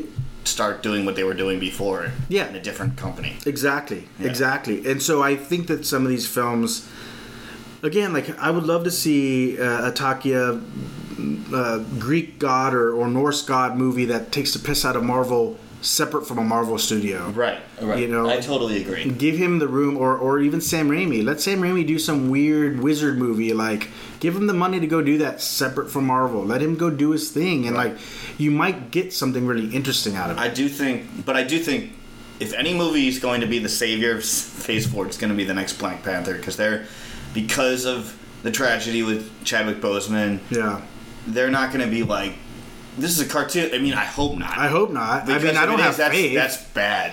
But like, if it is not a joke Yeah. movie, then it, I mean, I think that's the one that like will curtail into It really depends on how much. Phase Five. It depends on how much room they give Ryan Coogler. Right. Like, if, uh, you know, because again, I've now seen two directors I really have a lot of respect for turn in very milk toast films, and True. I I don't have a lot of confidence that they. And I actually heard someone say that like when you go to work on a Marvel film, it just feels like people ch- clocking into work. Like a lot of the passion has been, has Sapped, been yeah. yeah, and also they're churning out so many of these things, and it, there's, they're just trying to interconnect them so so uh, um, so that you have to watch them all. That I feel like they've really lost the passion behind bringing the characters to life. Yeah, there's like a lot. It's a combination. Oversaturation. yeah, seemingly not having a focal point like the Thanos, Yeah. and you know, arch villain, you know, yeah. which is a huge problem in a connecting universe. Yeah, like I know they're building. What do I need to watch all these movies for if there's not like an end game Right. type situation? like I know they're building the Kang the Conqueror, right. but how, why, and why do I care? And like, listen, also, I, I know there was great success in bringing in, you know, Guardians and all these other C-listers Yeah. into the fold. But like, you bought Fantastic Four and X Men. Make. Don't waste all. Don't waste all the goodwill on these D and C list characters, because that only th- those only work when you still got A listers. Yeah. you know what I mean. And like, and it's without Fa- Fantastic Four and X Men. I think are they're just like waiting to see how much goodwill they drain before they bring them out because Ah. those are literally, I mean. Fantastic Four was the comic in the 60s and 70s. That was the biggest one. And then after that, and still, I mean, the X Men arguably is their most important. Pro- well, not including Spider Man, but X Right. X Men is their most important property. But even those, like, you know, they've they've attempted. I mean, granted, different studio, but they've attempted three different Fantastic Four movies, and they've all failed. Well, The- I, I always say, sorry to interrupt, but the best Fantastic Four movie Yeah. is The Incredibles. Yes, yeah, yeah, exactly. That's the only one that gets the vibe right. Right. Because it's about family yeah. first. Well, even the X Men movies really, uh, you know, when you look at the the whole of the X Men franchise, it's a pretty spotty track record. Like all the, over the place. The first one's good. The second one's great. The third one's terrible. So bad. Then the new, the first first class, That one's good. that one's good. And then the rest of them are pretty. And then Days of the Future Past It's is okay. actually not bad. no, it's it's okay. It's Yeah, not as quite as good as everyone made it out to be, no, but it's it's It- okay. It, has its moments. yeah. And then and then the last two were terrible. So bad. Oh, dude, the last one, that last Phoenix one, Yeah. it might as well have been called Twilight Six or something. Yeah. It was a young adult fiction. They didn't. They forgot who their audience was. So honestly, you know what I would have done? I would have. I would not go with Kang the Conqueror, and I would not go in the multiverse. It's way too complex right now. Yeah, I mean it's complicated if you're a comic book fan. And and the magic of the doing the multiverse is that you can bring characters or versions Back of characters back. Yeah. So like, that doesn't make sense to do as a Phase Four because Unless you're bringing Iron Man and Captain America back, which you're not you going to do in a? Phase Yeah. Four, right? But you could do maybe in Phase Six Well, or whatever if it's not too late. I will say that. I mean, I, I saw their slate for. Uh, like Phase Four is basically almost over. Is it? Yeah, I think they were like ending it early. So Yeah. they're like, we're gonna clean slate Phase Five, but the the multi. This is basically a setup for Phase Five. The Right. entire Phase Four. The way I'm looking at it is to be like introduce the audience to the idea of multiverse, Yeah. and and like that way they can run with it in Phase Five. I just think that them going so cosmic is it's so tough to do, and I don't think it's working. And they're they're really working with characters that no one cares about, um, and doesn't understand, doesn't know. Right. And and um, I I just think that you're right. If they were buoyed with the characters, like if Captain America was still around or Iron Man was still around, you could maybe you could maybe ground it and have, Have that more be, of a handoff. yeah, yeah, but it feels like it's such a. It was such an end. The end game felt like such an end to the MCU. Yeah. That to continue it feels like eh, with like the Beast team. It's like, do you remember? Do you ever watch wrestling? uh, yeah, I used to watch it a lot. When I mean, I haven't watched it in decades. Do you remember the NWO? that was the best part. Okay. Yeah. Do you remember when the NWO split? And there was like the ND, NWO Wolfpack, and then there was the NWO like the B Squad. Yeah. Yeah. This is we're in the B Squad. We're in the Right. NWO B Squad Right. version of the Marvel Universe. They used to do that with X Men too. Yeah. They had the gold team, Yeah. and I think it was the blue team. Yeah. Gold and blue And like, during Jim Lee's run. right, and like, what I hated was they basically were like, "Oh, we're gonna put on the blue team a couple characters you like, Yeah. just so you can." I think Wolverine was on both. of course, Yeah. Because because you had to have the most popular Yeah. character. But like, the gold team, I think, was the one the animated series is Yeah. based off of. Yeah. Which the animated series is still like It's still of the def- best. the definitive X Men, and like I don't want to read the comic that had most of the characters you didn't care about. No. and then they spun it off even more. Than like, here's X Factor, here's uh, you know uh, Young Mutants or something like that. Like yeah, You know what I think they should have done? And I know I know that they wanted to get Chris Evans and um, Robert Downey Jr. out at Endgame. But I think instead of going with like the multiverse and Kang the Conqueror, which is such a goofy name anyway, like they should have done Onslaught. Like, do you remember the Onslaught comic? Right, but that's X Men. I know, but there's a way to do it where you introduce the villain of Onslaught, and he kills all the Marvel universe. Or just take them out of circulation for a while, and and then introduce the Fantastic Four and the X Men as the heroes that come up Right. from like the ashes of like, and you don't even have to spend the whole movie. Like, you, I think there's a way that you could do it where you you start with like a reason to write off all the big characters that that are leaving for other reasons. Right. Like I would have, if, if it was me, I would have let them survive Endgame.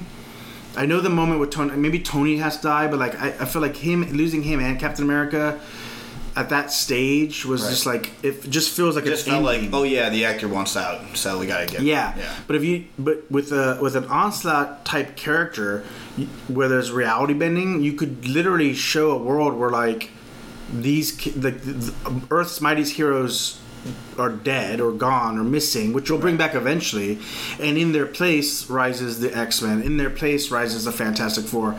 Like you could introduce the heroes that come next, and Right. they're recognizable characters. Yeah. They're not the Eternals. They're not you know and that might have been a more compelling direction to go because you could tell three phases of stories with Fantastic Four, X Men, um, Spider Man, Yeah. and that's a different Marvel MCU than we've seen for the last eleven years. But it's with characters we know, and you can kind of refresh everything. Right. Whereas they're trying to introduce all these Z-list characters, and it's like, and they're not even doing a good job of it. No, you know. no, no. Most of them, like, like, I'm perfect example. Moon Knight. I'm not a guy that read Moon Knight. I loved it, but I haven't watched the series because I've heard it's not great.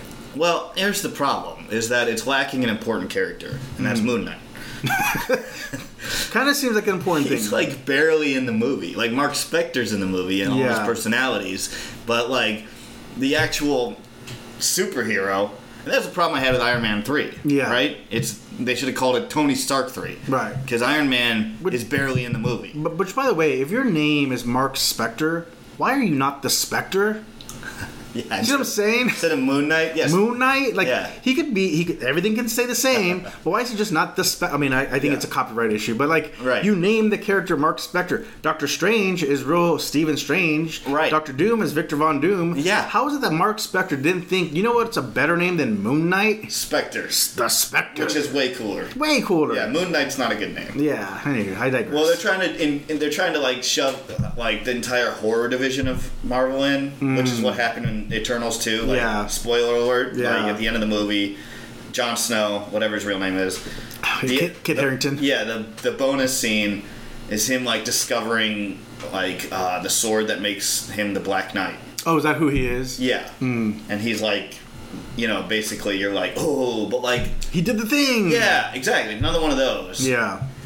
But I'm like, I don't care about that character, and most people don't know who that is. No, Black Knight. He's I such think a very small character. like as a '90s comic book fan, I like Black Knight. Right. But I don't care that much. Right. And he is such a Z-list character in the Avengers world. Like, right, and if you're gonna bring them all in, why aren't you bringing them in in Blade, which is like the one people actually remember? Well, also, also like think about this: the, at the end of Iron Man, the character they introduce is Nick Fury, who's a major, pl- also cast played by Samuel. Jackson, who's a major player in the Marvel universe, versus Black Knight. Who's like a poor man's swordsman, poor man's Hawkeye? Like, yeah, he's I- a he's a character that shows up in the crossover so he can He- get killed or beaten up. yeah, like he's like in the '90s, he wore a leather jacket. Yeah. Like his costume was a bucket on his head and a leather Avengers jacket. Do you remember that?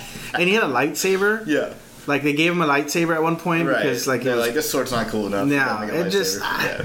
you know I just feel like they've um, well, and I think also they're punting a lot of the the connective tissue to Disney Plus and these series, right. which in theory should be awesome. But the problem is, I just don't think they have the resources that the movies have. Well, and they also are starting to fall into a pattern, right? Yeah. So they're like, character has a problem, you know, or discovers powers or whatever, and then we have like three filler episodes, and then where we figure the villain is like gradually so slow starting to encroach, and then everything resolves in the last episode, and it's basically like clearly they spent half the budget on the last episode. Yeah. it just becomes a big. Well, because they don't, they just don't have the budget to do these things, Right. so they're trying to go small, which I don't mind. I don't mind small, intimate stories Yeah. with char- with characters. Um, I think She-Hulk releases this week. okay, so let's talk about She-Hulk because I wanted to bring that up. Have you seen the VFX on that? Yeah, they're sketch, They're bad. but also you never know because promos are never, and the actual show never always line up. I hope they did something. The sad part is this is the fucked up thing. The reason that the VFX don't look good in the teasers that were sent out is because the VFX community within film is overworked, underpaid, and there's not enough artists. Right. There's so many movies coming out, and because so many more movies than ever before are VFX heavy, that there's just not enough uh, artists in the community to work on these projects, and they're paid so poorly. A lot of these VFX artists are going to the video game industry Right, to or- work or commercials. or commercials. I have a good friend who's a VFX artist. Sorry to No, go ahead. real quick. And he does some movie stuff, and he's like, "Yeah, I barely make any off the TV and movies. I just do those for prestige." because he's like, "I go to car commercials because most car commercials, for those who don't know, hmm. are like sixty to seventy percent CGI. Right. And you get the car basically in an you and you make the car model, you put it in an Unreal Engine, and you just have it drive around and in a completely fake environment right. and it looks dead real. That like whenever you see those cars lining up in shots, like oh, it's the like you know whatever Easter special event, Yeah. and there's like you see like the Tahoe and the like all they're they're all like like line up. That's all CGI. Every single part that's amazing. No, they don't ever do that. They, they the only shots that are real are the ones where you see a person driving in it. Right, right. And even then, it's Yeah, suspect. Yeah, the, the, the, the car might be real, Right. but the, everything around them. Because have you seen that? I forget what it's called. It's, it's got a special name, but there's a car, there's a camera car that they've invented that essentially uh, you can skin it.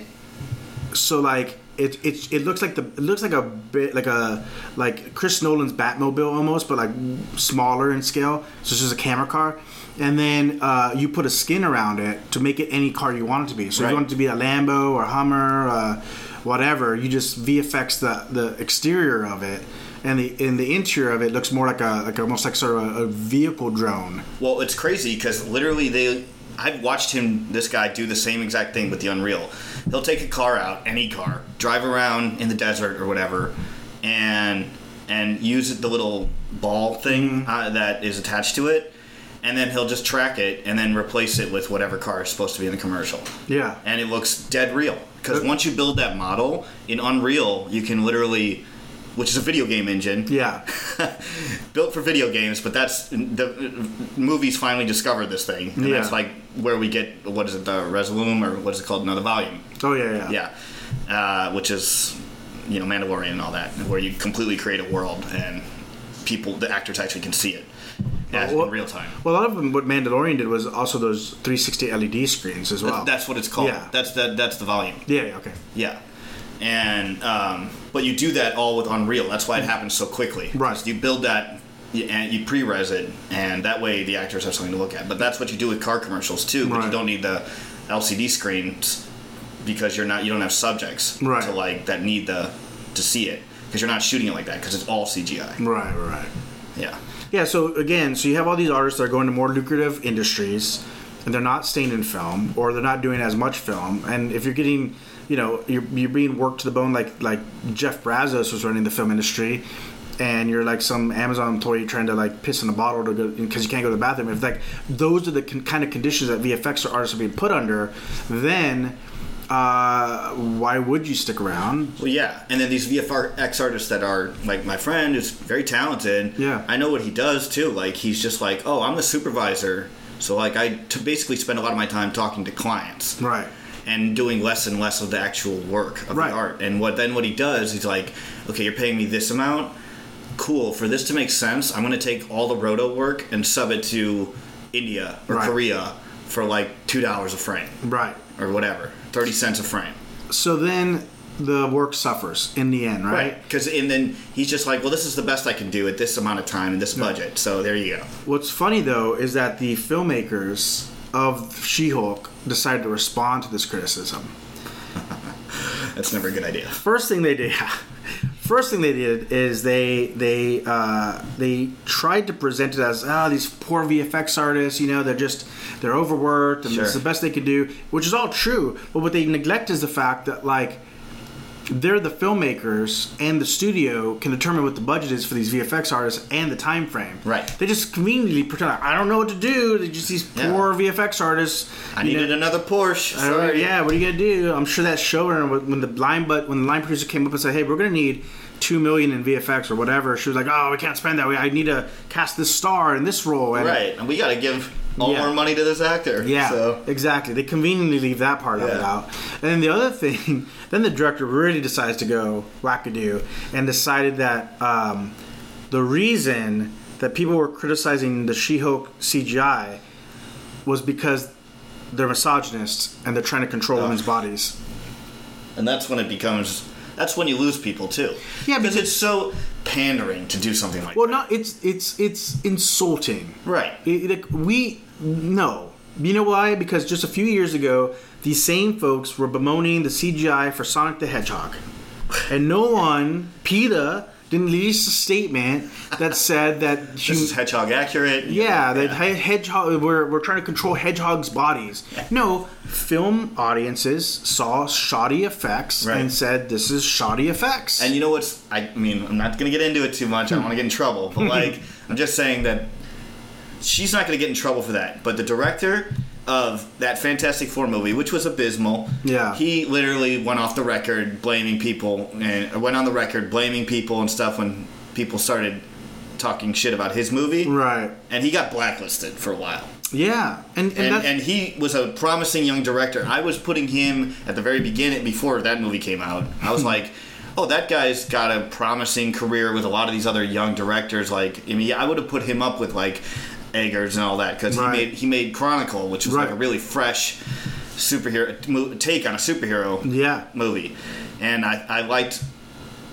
I thought he was going to have a very, you know, interesting career, and then he like ran his mouth, and that was it. And, and while like not going to happen to this lady, No, and the sad part is, is that look, you, it's easy to look at society and to say people are dumb. I do it all the time, but the reality of it is, is people aren't dumb. yeah, People are pretty smart people. When you when you divorce them from a group, when you pull someone one, I always I, I always say this: if you sit someone down and you have a beer with them and you talk. I would say at least ninety percent of the time you'll find common ground. right. It's mob mentality and groupthink that's Yes, the problem, and it yes. always has been. Yeah, exactly. So, but individual people are gonna, you know, there's enough individual people out there in the world because I think we live in a bubble. We live in Los Angeles, and we think that everyone kind of, especially in the film industry, everyone has this idea that everyone thinks the same way and what have you, and they've lost such perception and perspective of the uh, the average person who hears this dumb shit, right? Because I'm sure in this director's circle, she's getting patted on the back for being like progressive, but like the average mom and pop in, in Kansas and in Florida, in Boston, wherever, like the average person is hearing this and like that's ridiculous. Right. And you're attacking me because your studio, was cheap. yeah, And that's really all. Or in a down to. hurry, or both. Right. You know, Right. And it's again, bad visual effects are bad visual effects. That's Yeah. it. There's no there's no like excusing that. do you remember Logan? Uh, no, the first Wolverine movie. Uh, yeah, it was horrible. It was horrible, and people were dogging the VFX, and nobody said it was because we were trying to control mutants' But bodies. I remember Black Panther came out. I was dogging visual effects on that movie. Yeah, that was not good. and people were like, oh, you know that you got to be careful when you criticize that movie. And I'm like, listen, was it a good movie? I think so. Yeah, it was okay. Right. I think- was it I- I think it was- Oscar worthy? No, I didn't. No. I, I definitely wasn't Oscar. Murray. It was not. It was the, exactly the same formula of every that that, ev- that we've already talked that we've about. already talked about. Yeah. And if you don't believe me, put it frame by frame Right. or beat by beat with Iron Man One because Right. they all follow that pattern. And there are straight visual effects in that movie that are inexcusably Es- bad. Especially the end fight between the literally in Black Panther. Uh, Warmonger. Uh, what's it? Is it Warmonger? uh, uh, Killmonger. Yeah. Killmonger, who, by the way, is exactly like Ironmonger in He even has- yeah. They barely even changed the name. yeah. Although he was the best character in the movie. He was because Yeah. what I'll, I'll get to the what really buoys that film.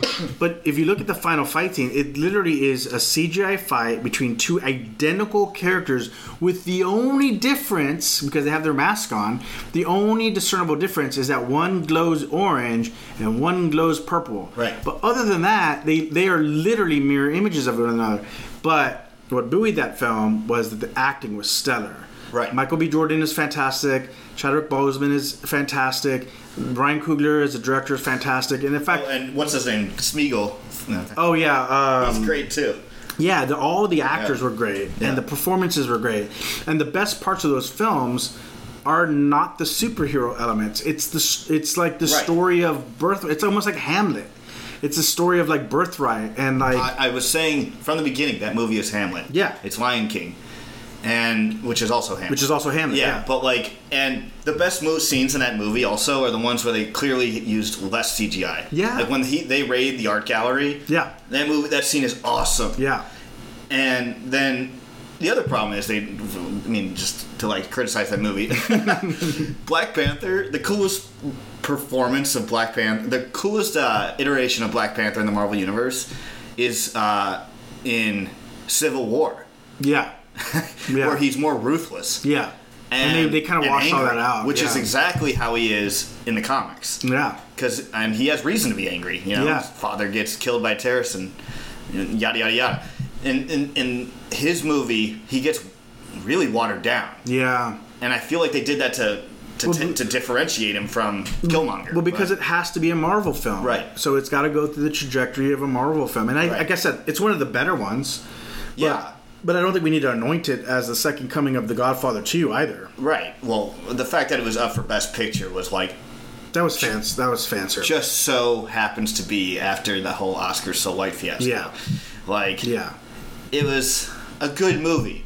Was it Oscar worthy? Absolutely not. No. Uh, the CGI in it, specifically, there's two scenes. The CGI rhinos are so bad looking. I don't remember those. It was uh, what's his name? Daniel. I don't know how to say his last name. Ku- Ku- Kuglia. Oh yeah, from Walking Dead. Yeah. Uh, he's in Nope. Oh. Dan Daniel. Oh. Yeah, and he's, he's in Go- Get Out. Yeah, Great. yeah, I know who you're talking about. I thought you were talking about Danny. Who's the lady that played this from Walking Dead? She was one of the guardsmen. Dan- her name is Danny something too. Oh, I don't know. But you know what I'm talking Yeah, I know about, who right? you're Shaved talking head. Yeah. Yeah. Well, she's great. Yeah, she's great. There's nothing wrong with her. Different Danny. No, th- nothing wrong with Daniel. He's a great actor in his too, but he's the one that controls like the rhino herds. Yeah, yeah, yeah.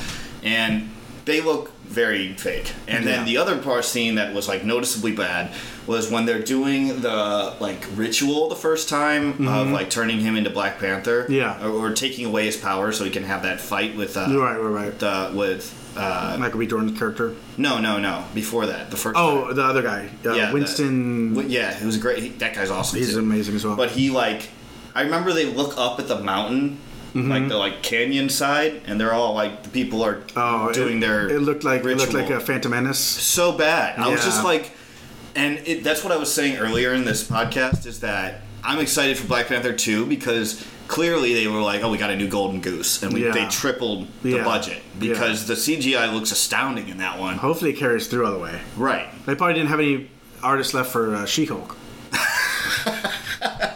that's what that's what that's what happened to She-Hulk. Yeah, because uh, the trailer to that one, I'm like, wow, that looks like Infinity War level Yeah, CGI. yeah. Wow, like, uh, yeah, She-Hulk, like you said, bad CGI, uh, and we'll see how it actually looks. I am excited for that one only because I like the idea of like a Law and Order superhero show, but You give it a watch first, and you tell me if it's. A, I mean, I love I love. I Matt- watch them all. Although Miss Marvel, I couldn't finish. It was I like. I, I, I couldn't get through that one. It was like it was Hannah Montana. Yeah, I like I like the the fact that Daredevil's going to be in it Yeah, because yeah. I liked the Netflix Daredevil show. I thought that was really well done. Right, and the action choreography was awesome. Yeah, I just I just don't know if it's going to be if we're going to get that version of Daredevil or we're going to get the Marvel the current Marvel Studios version yeah, of it. yeah. Um, real quick because we're getting close to the end, but since we've just talked about Hamlet, did you see The Northman? So good. Great, right? Loved that movie. Beautiful film. Robert Eggers. Robert. Eggers once again, and Yeah. it made no money. And that breaks my heart. it was right up there with like Blade Runner 2049 not making any money. Like it was just like fuck. It's these are such Oh. good films, and it's like no one gave a damn. Oh, I'm trying to remember, but what was it? What movie was it? Um, God, trying to remember. I came out of a movie. I see a lot of movies, right? Yeah. So I go. I have that A list AMC thing. I go Oh, nice. all the time, and I forgot which movie it was, but I thought it was bad. God, God I'm trying to remember. Do you remember what it was about? I mean, um, which one was it? Um, it was a couple months ago. Um, Top Gun. no, I liked that one. That It was fun. great. It was fun for what it was. Yeah. Um, It was nostalgic as well, but it, at least it it delivered on what it needed to deliver, which was cool flying sequences. Yeah, but anyway, it was not good. It was a it was a bad movie, Uh huh. and I came out of it and I heard people talking like that was great. And I'm like, man, people will watch anything, Yeah. like anything. You put it up on the big screen, and people are going to be like, this is great, Unless it's a great movie like The Northman, and then no one shows up. right? Because you need the built-in audience. yeah, and that's the sad part too. I mean, I often hear like I kind of want to look up what that was. Sorry. No, it's okay. Sometimes I sometimes I get on on Twitter and I and I I make the mistake of going into the film Twitter realm, and I hear people bemoan how like nobody watch like a remake. Everyone uh, Hollywood only knows how to make remakes, right? But it's like. Yeah, but you guys don't see the original films. No one's like not enough people are going to see uh, everything everywhere all at once, which I've heard is good. I'm not seeing it yet myself, It was good. but I've heard it's really good. I think it was a little overhyped, but it was good. Fair enough. Uh, no one saw The Northman, which I thought was great. No one saw The Green Knight, which I thought was great. I actually Yeah. think The Green, well, they're very different movies, even though they're kind of existing in the same genre. But like, I really love The Green Knight, and I really love The Northman, and no one gave a damn about either. You know, so the movie I was talking about, was the Jurassic. Mm-hmm. Oh uh, God, World. I, I have no desire to see that. Dude, it is so bad. It was one of the worst movies I've seen in a while. It was everything we've talked about on this podcast, all the problems with filmmaking. But it's got- it was hitting every single one. But it's got the old cast, That's and they I mean. and I bet you they. I have not seen that movie, but I guarantee you, without having ever seen it, that there's a bunch of self-referential things from the first movie. one hundred percent. I would I would not be shocked. I don't know this. I've not seen this. I, I could be completely wrong. I would be not. sh- I would not be shocked if at some point there was either a reference to Jeff Goldblum laying with his shirt open, or someone saying "Life uh, finds a way." It's the latter. second one, The latter. yeah. Yeah. Shocking. Right, and, Have- they, and they have so many. Like, remember that? Remember when? Right, remember this? Yeah, it was so fucking bad, dude. And I, I mean, there was this couple next to us. Like, I was saw my girlfriend, and thankfully she was between me and this other because I would have thrown an elbow. But like, they were like talking through the whole movie, like, Ah. oh my god, don't look behind, and you know, and like laughing at like. At the dumbest parts, Right, like, of course. like uproariously, you like, and then on their phone at times. This like just the worst audience member possible. Yeah. And there was so many people, including them, that when we were coming out, like, wow, that was awesome, great movie. And I'm like, man, yeah, that's when I was like, man, people will watch Look, anything. Good on them for like it. Good, good on them for having a good experience. Yeah. Like at the end of the day, you go to a movie theater to have a good experience. We had to shush them a couple of times though, not because they were laughing in the movie. That's okay, Yeah, but like just talking. talking through the whole the, thing. the problem the problem I have is that as an industry because I like to I like to, I, I do believe that if you're gonna if you're gonna point out problems you should try to offer some semblance of a solution so I think that as a as a as a uh, industry not strictly just the movie making side of it but also I'm gonna take to task the journalistic side of it and the movie review and all the movie sites and all the people who just blow Marvel. Like if you we we there there is something to be said for training your audience. And i think that as a movie industry we have trained the audience to not care about deeply uh, personal and or intimate stories that are complex or and make make, you people feel uncomfortable. or make people feel uncomfortable outside of horror Right. i think for the most part people do not like those things like i liked dune i think dune's beautiful I liked it a lot. I liked it. It's no it, to me. It's it's nowhere near Blade Runner twenty forty nine. Same director, Dude, Same Blade- level of effects. Blade Runner, I agree. Blade Runner 2049, I came out of that movie feeling like I had an experience. Yeah. And being like, that movie was one of the greatest movies I've seen in years. My favorite movie of all time is Blade Runner, the original. Well, I think well, this one's well the the director's cut, Yeah. right? I wasn't sure which I thought was better. Yeah. I still don't know which I think is better because it's one of those things where like you don't get 2049 without the original. Right. And and and you know they they brought Harrison Ford back, but they did it in a way that makes sense. Right. Like they did such an amazing amazing job. No one cared. Dune, which is great still, but a lot less deep than than than Right. But also that's like that's like an OG hero's journey movie. Yes, yeah, but again, it's the hero's journey, Right. And so people respond to that, not this existential dread that that Kay feels in Blade Runner 2049. And, like, and, and contemplating reality and What does it all mean? Yeah. Like no one cares about that. Yeah. They just care about the hero's journey. They just want to see the hero's journey over and over and over Right. and over and over again. Right. Those movies do well because Right. we've because we've had, you know. 20 years of Harry Potter and and 15 years of Marvel Right. where we just keep seeing the same hero journey repeated over and over again and we've trained the movie going audience to expect spectacle and the hero's journey and not much else and then when you can't find new ways to do that you just remake it what you've already seen the 15th iteration of Spider-Man or Batman Yeah. you know and then it's like the movies that are actually trying to say something they're not being watched Right. And like you said, I mean, which is funny because like you said that uh uh what is it? The the the Viking one uh, there. uh, Northman Northman was Hamlet yeah and mixed in with like folklore of like Nordic folk, folklore. And I Well, it's that that Nordic folklore is the basis for Hamlet. Right, because it's a Danish. Yeah. It's, it's supposed to take place in Denmark. yeah, Ha- Hamlet. yeah, Yeah. And Even uh, though it's always played British. well, it was a British play, yeah, fair enough. Fair. but um, yeah, I mean that I, that was one of my favorite movies this year. Yeah, it was great. Yeah, and like, um, talk about a beautiful movie too, cinematography wise. But yeah, characters, uh, what they were trying to say with the movie, um, everything. That, that movie had everything going for it. And like you said, no one, no one saw it. No one cared. So, so this is my my solution. Like, Hollywood is not going to make people always. I love. I always laugh when people say, "Oh, the Hollywood liberal agenda." Bro, the, Hollywood is the most conservative industry in the world. Yeah, Hollywood's agenda is how much money can I make? Yeah, and that includes the guilds and the unions and the studios and everything in between. The whole industry, from top to bottom, is one big capitalistic system. Right. That's it. Right. If at one point there were real artists in the system, with every passing year there are less, Right. or they're in less positions of authority and power. And you're only allowed to say what you want is if you've already proven that you can make money. Right, exactly. So uh, don't depend on the studios to be the ones to do this.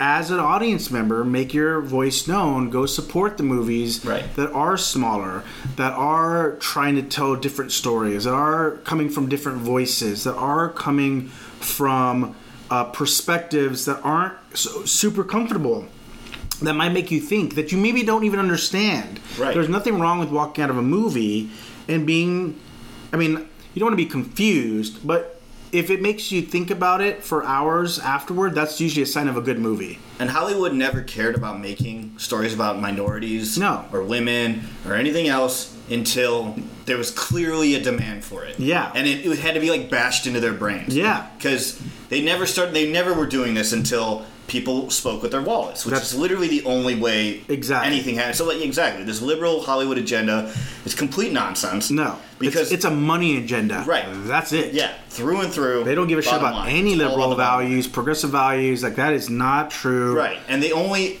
ever do things in pandering ways anyway. hundred percent. They're just like, oh, oh, Black Panther did well. Order up how many more, you know, African American superhero movies? Right. So that we can cash in, Right. not because there's like a. I mean, Not because they cared. And, and again, Yeah. just like just like what we were talking about with individual people, like there are individual people within Right. this movie system who do care. of course, But there's as- filmmakers that care. There are filmmakers that care. the studios don't care. no, as No. as an entity, as a as a faceless, nameless, Right. you know, inhuman entity, the movie industry only cares about making money. Disney's all about like Disney's like, oh, they're defending gay rights in Florida and stuff. Yo, they were editing out all of the gay scenes for China Mm-hmm. and this and that because, I mean, if they had any kind of backbone, they wouldn't have done that. Right.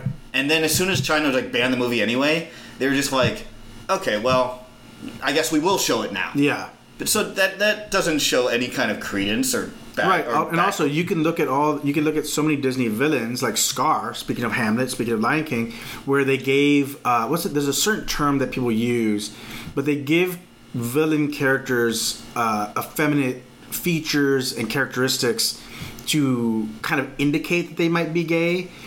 Uh, or, or a member of the LGBTQ. Jafar, yeah. Yeah, Jafar, like Jafar and Scar both have like a more like they're they're both like they're draw the way they're drawn they're structurally more slight. They tend to have more uh, like like Scar in particular has I guess one what one might consider like effeminate mannerisms. eyelashes, if I remember right. Yeah. Yeah, versus like uh, Mufasa, who's like bulkier and muscular. Yeah. He's very, Very stoic masculine, very yeah. masculine in the traditional sense. So like, it's all bullshit. So don't expect anything from them, right? You, as the as the film loving, cinema loving audience, have to go take that chance to go watch things in the theater, not at home on the streaming service, but in the theater. because that doesn't transfer, and people like Netflix doesn't release their numbers, No. so you have no idea how much people are really watching. No, and they, and they don't. They'll never make their money back if you just watch it on streaming services. That's a secondary market. So, Right. if you want to see more original movies, you got to go support more original movies. There are great movies being told. There are original stories being told. Absolutely. No one's going to see them. like you say, like I, like you were saying, I'm not. I wasn't like again. I didn't think everything everywhere all at once was the greatest movie of all time. Right. But I'm glad I saw that in the theater, and I appreciated that it was made. yeah, And it was. I still think people should go see it. agreed. And it's like if you are interested in actually seeing multiverse stuff that's not, you know, Marvel cheeseball stuff, that's Yeah. the movie to go see. And then my, my next thing is for the fil- for the film critique industry, for the movie review sites. Take your lips and remove them from the ball sack that are the studios, and review things honestly. Yeah. Review things and and push. I mean, if you have a if you have a microphone, if you have a pen, if you have a website, if you have a way to connect to people and to um, sh- highlight to people the unsung movies, the unsung filmmakers, the stories that are being told that are not your typical CGI spandex fest. If you have that power, if you have that connection, if you have that audience, and you're not using it to inform them of things that are healthy for the industry, uh, to that create a diverse ecosystem within filmmaking, then what are you doing? Right. You're just ask kissing to get access Exactly. and merch. Which is funny enough, you know, like the demise of the Golden Globes, right? Everyone Yeah. heard about that. That whole thing was I don't know if you know the history of the Golden Globes. It was just a foreign press wanting to meet stars. That's it. Yeah. And so they're like, best way to meet stars, give them awards. Give 'em an award. Because They'll show up. Love awards. They love it. Well, I, my my favorite. I know Ricky Gervais is a bit of a lightning rod, but I, I think he's hilarious. I, love him. I think he's very smart, and I think that I think he not, he doesn't hold back. No, and, and I- no one's safe. and I loved what he said. I think it was his last Golden Globes, and we'll go out on this. He said, and I'm paraphrasing. He's like, "You guys act woke." But if ISIS started a streaming service, you'd be calling your agents to work with them. Amazon, Apple. He's like, so you're in. He's like, most of you have spent less time in school than Greta Thunberg. So you're in no position to un- have any comprehension as to what the average working class person, their struggles, their aspirations, their desires. You have no clue. So if you get an award, come up to the stage, thank your God and your agent, and get the hell off the stage and shut up because no one cares what your opinion is. Totally. And it's dead on, and I loved it, and I think it was a shot in the arm that, that the industry needed. Right. And whether or not they've they've taken that to heart, and they haven't, like it needed to be said. The all-time greatest thank you speech was Joe Pesci. Which one do you? I don't know it. I think it was either Goodfellas or Casino. I forgot which one he won for. But he goes up, he grabs it, and he goes, "Thank you," and then he walks off the stage. That's it. Well, with that note, thank you, Jason, for coming on. We've been Thank talking you. about this for a long time Yeah. now, and it's been really fun. And it, it's been fun that we did this in person. Yeah. And so, you know, if you hear the dog tap tap dancing on the floor or snoring or what, or the air conditioning going on, it's a small price to pay for being able to have this conversation over coffee in person because Strong believer in that. the whole point of this podcast is me trying to capture these kind of conversations that you and I have on set or have wherever, and share them with other people so they can have a little peek behind what people talk about. Right. So thank you so much, dude. I, I appreciate it. Thank and for uh, me. we we just finished our what third or fourth project together, Yeah, I think it's the fourth. and I, Yeah. I'm sure there's gonna be many more to come. So I appreciate it, and we'll have you back on the show again as well. amazing. It's a pleasure to be here. All right, take care. I would like to thank Jason Zini once again for joining the podcast. Like I said at the top of the at the top of the show, just to be able to sit down with someone have a cup of coffee and no pre-planned you know agenda just to really sit down and talk about things that you're passionate with that is the crux of this entire podcast it is you know we talked a lot about storytelling within the confines of movie making but truly what we're doing is storytelling we're exchanging our own personal stories perspectives thoughts feelings emotions and i hope that you all enjoyed that. I hope that you all enjoy having sort of a, the curtain pulled back and being a fly on the wall as two friends talk about things that they really truly love. I hope it inspires you to find time to meet with your friends meet with your loved ones sit down have a coffee tea water beer whatever it may be whatever your your poison of choice is and just spend some time talking face to face I think so often we've been, and I'm guilty of it as well. We get so accustomed to text and messaging on the social media networks and, you know, uh, sharing of memes, which is all fine and good. And I do it plenty, but there is, it is not a substitute for interpersonal connection and i think that that is uh, truly exemplified by just a strong and good conversation. And if the coffee's equally as strong all the better. So i want to thank you all once again for listening. I do really appreciate you coming in I, and especially you know looking at how many folks came back after like a two month absence. I'm blown away and i'm humbled. So thank you very much Thank you to Jason once again for coming on the show. I'm sure we'll be doing another film talk sometime down the line. Um, but I really appreciated that, especially after a long shoot when we were both pretty, pretty much dust at that point. But we we managed through it, and I think we had a great time doing it. So thank you to Jason. Thank you to you all. Have a wonderful week. Uh, until next time, gold rings on you all.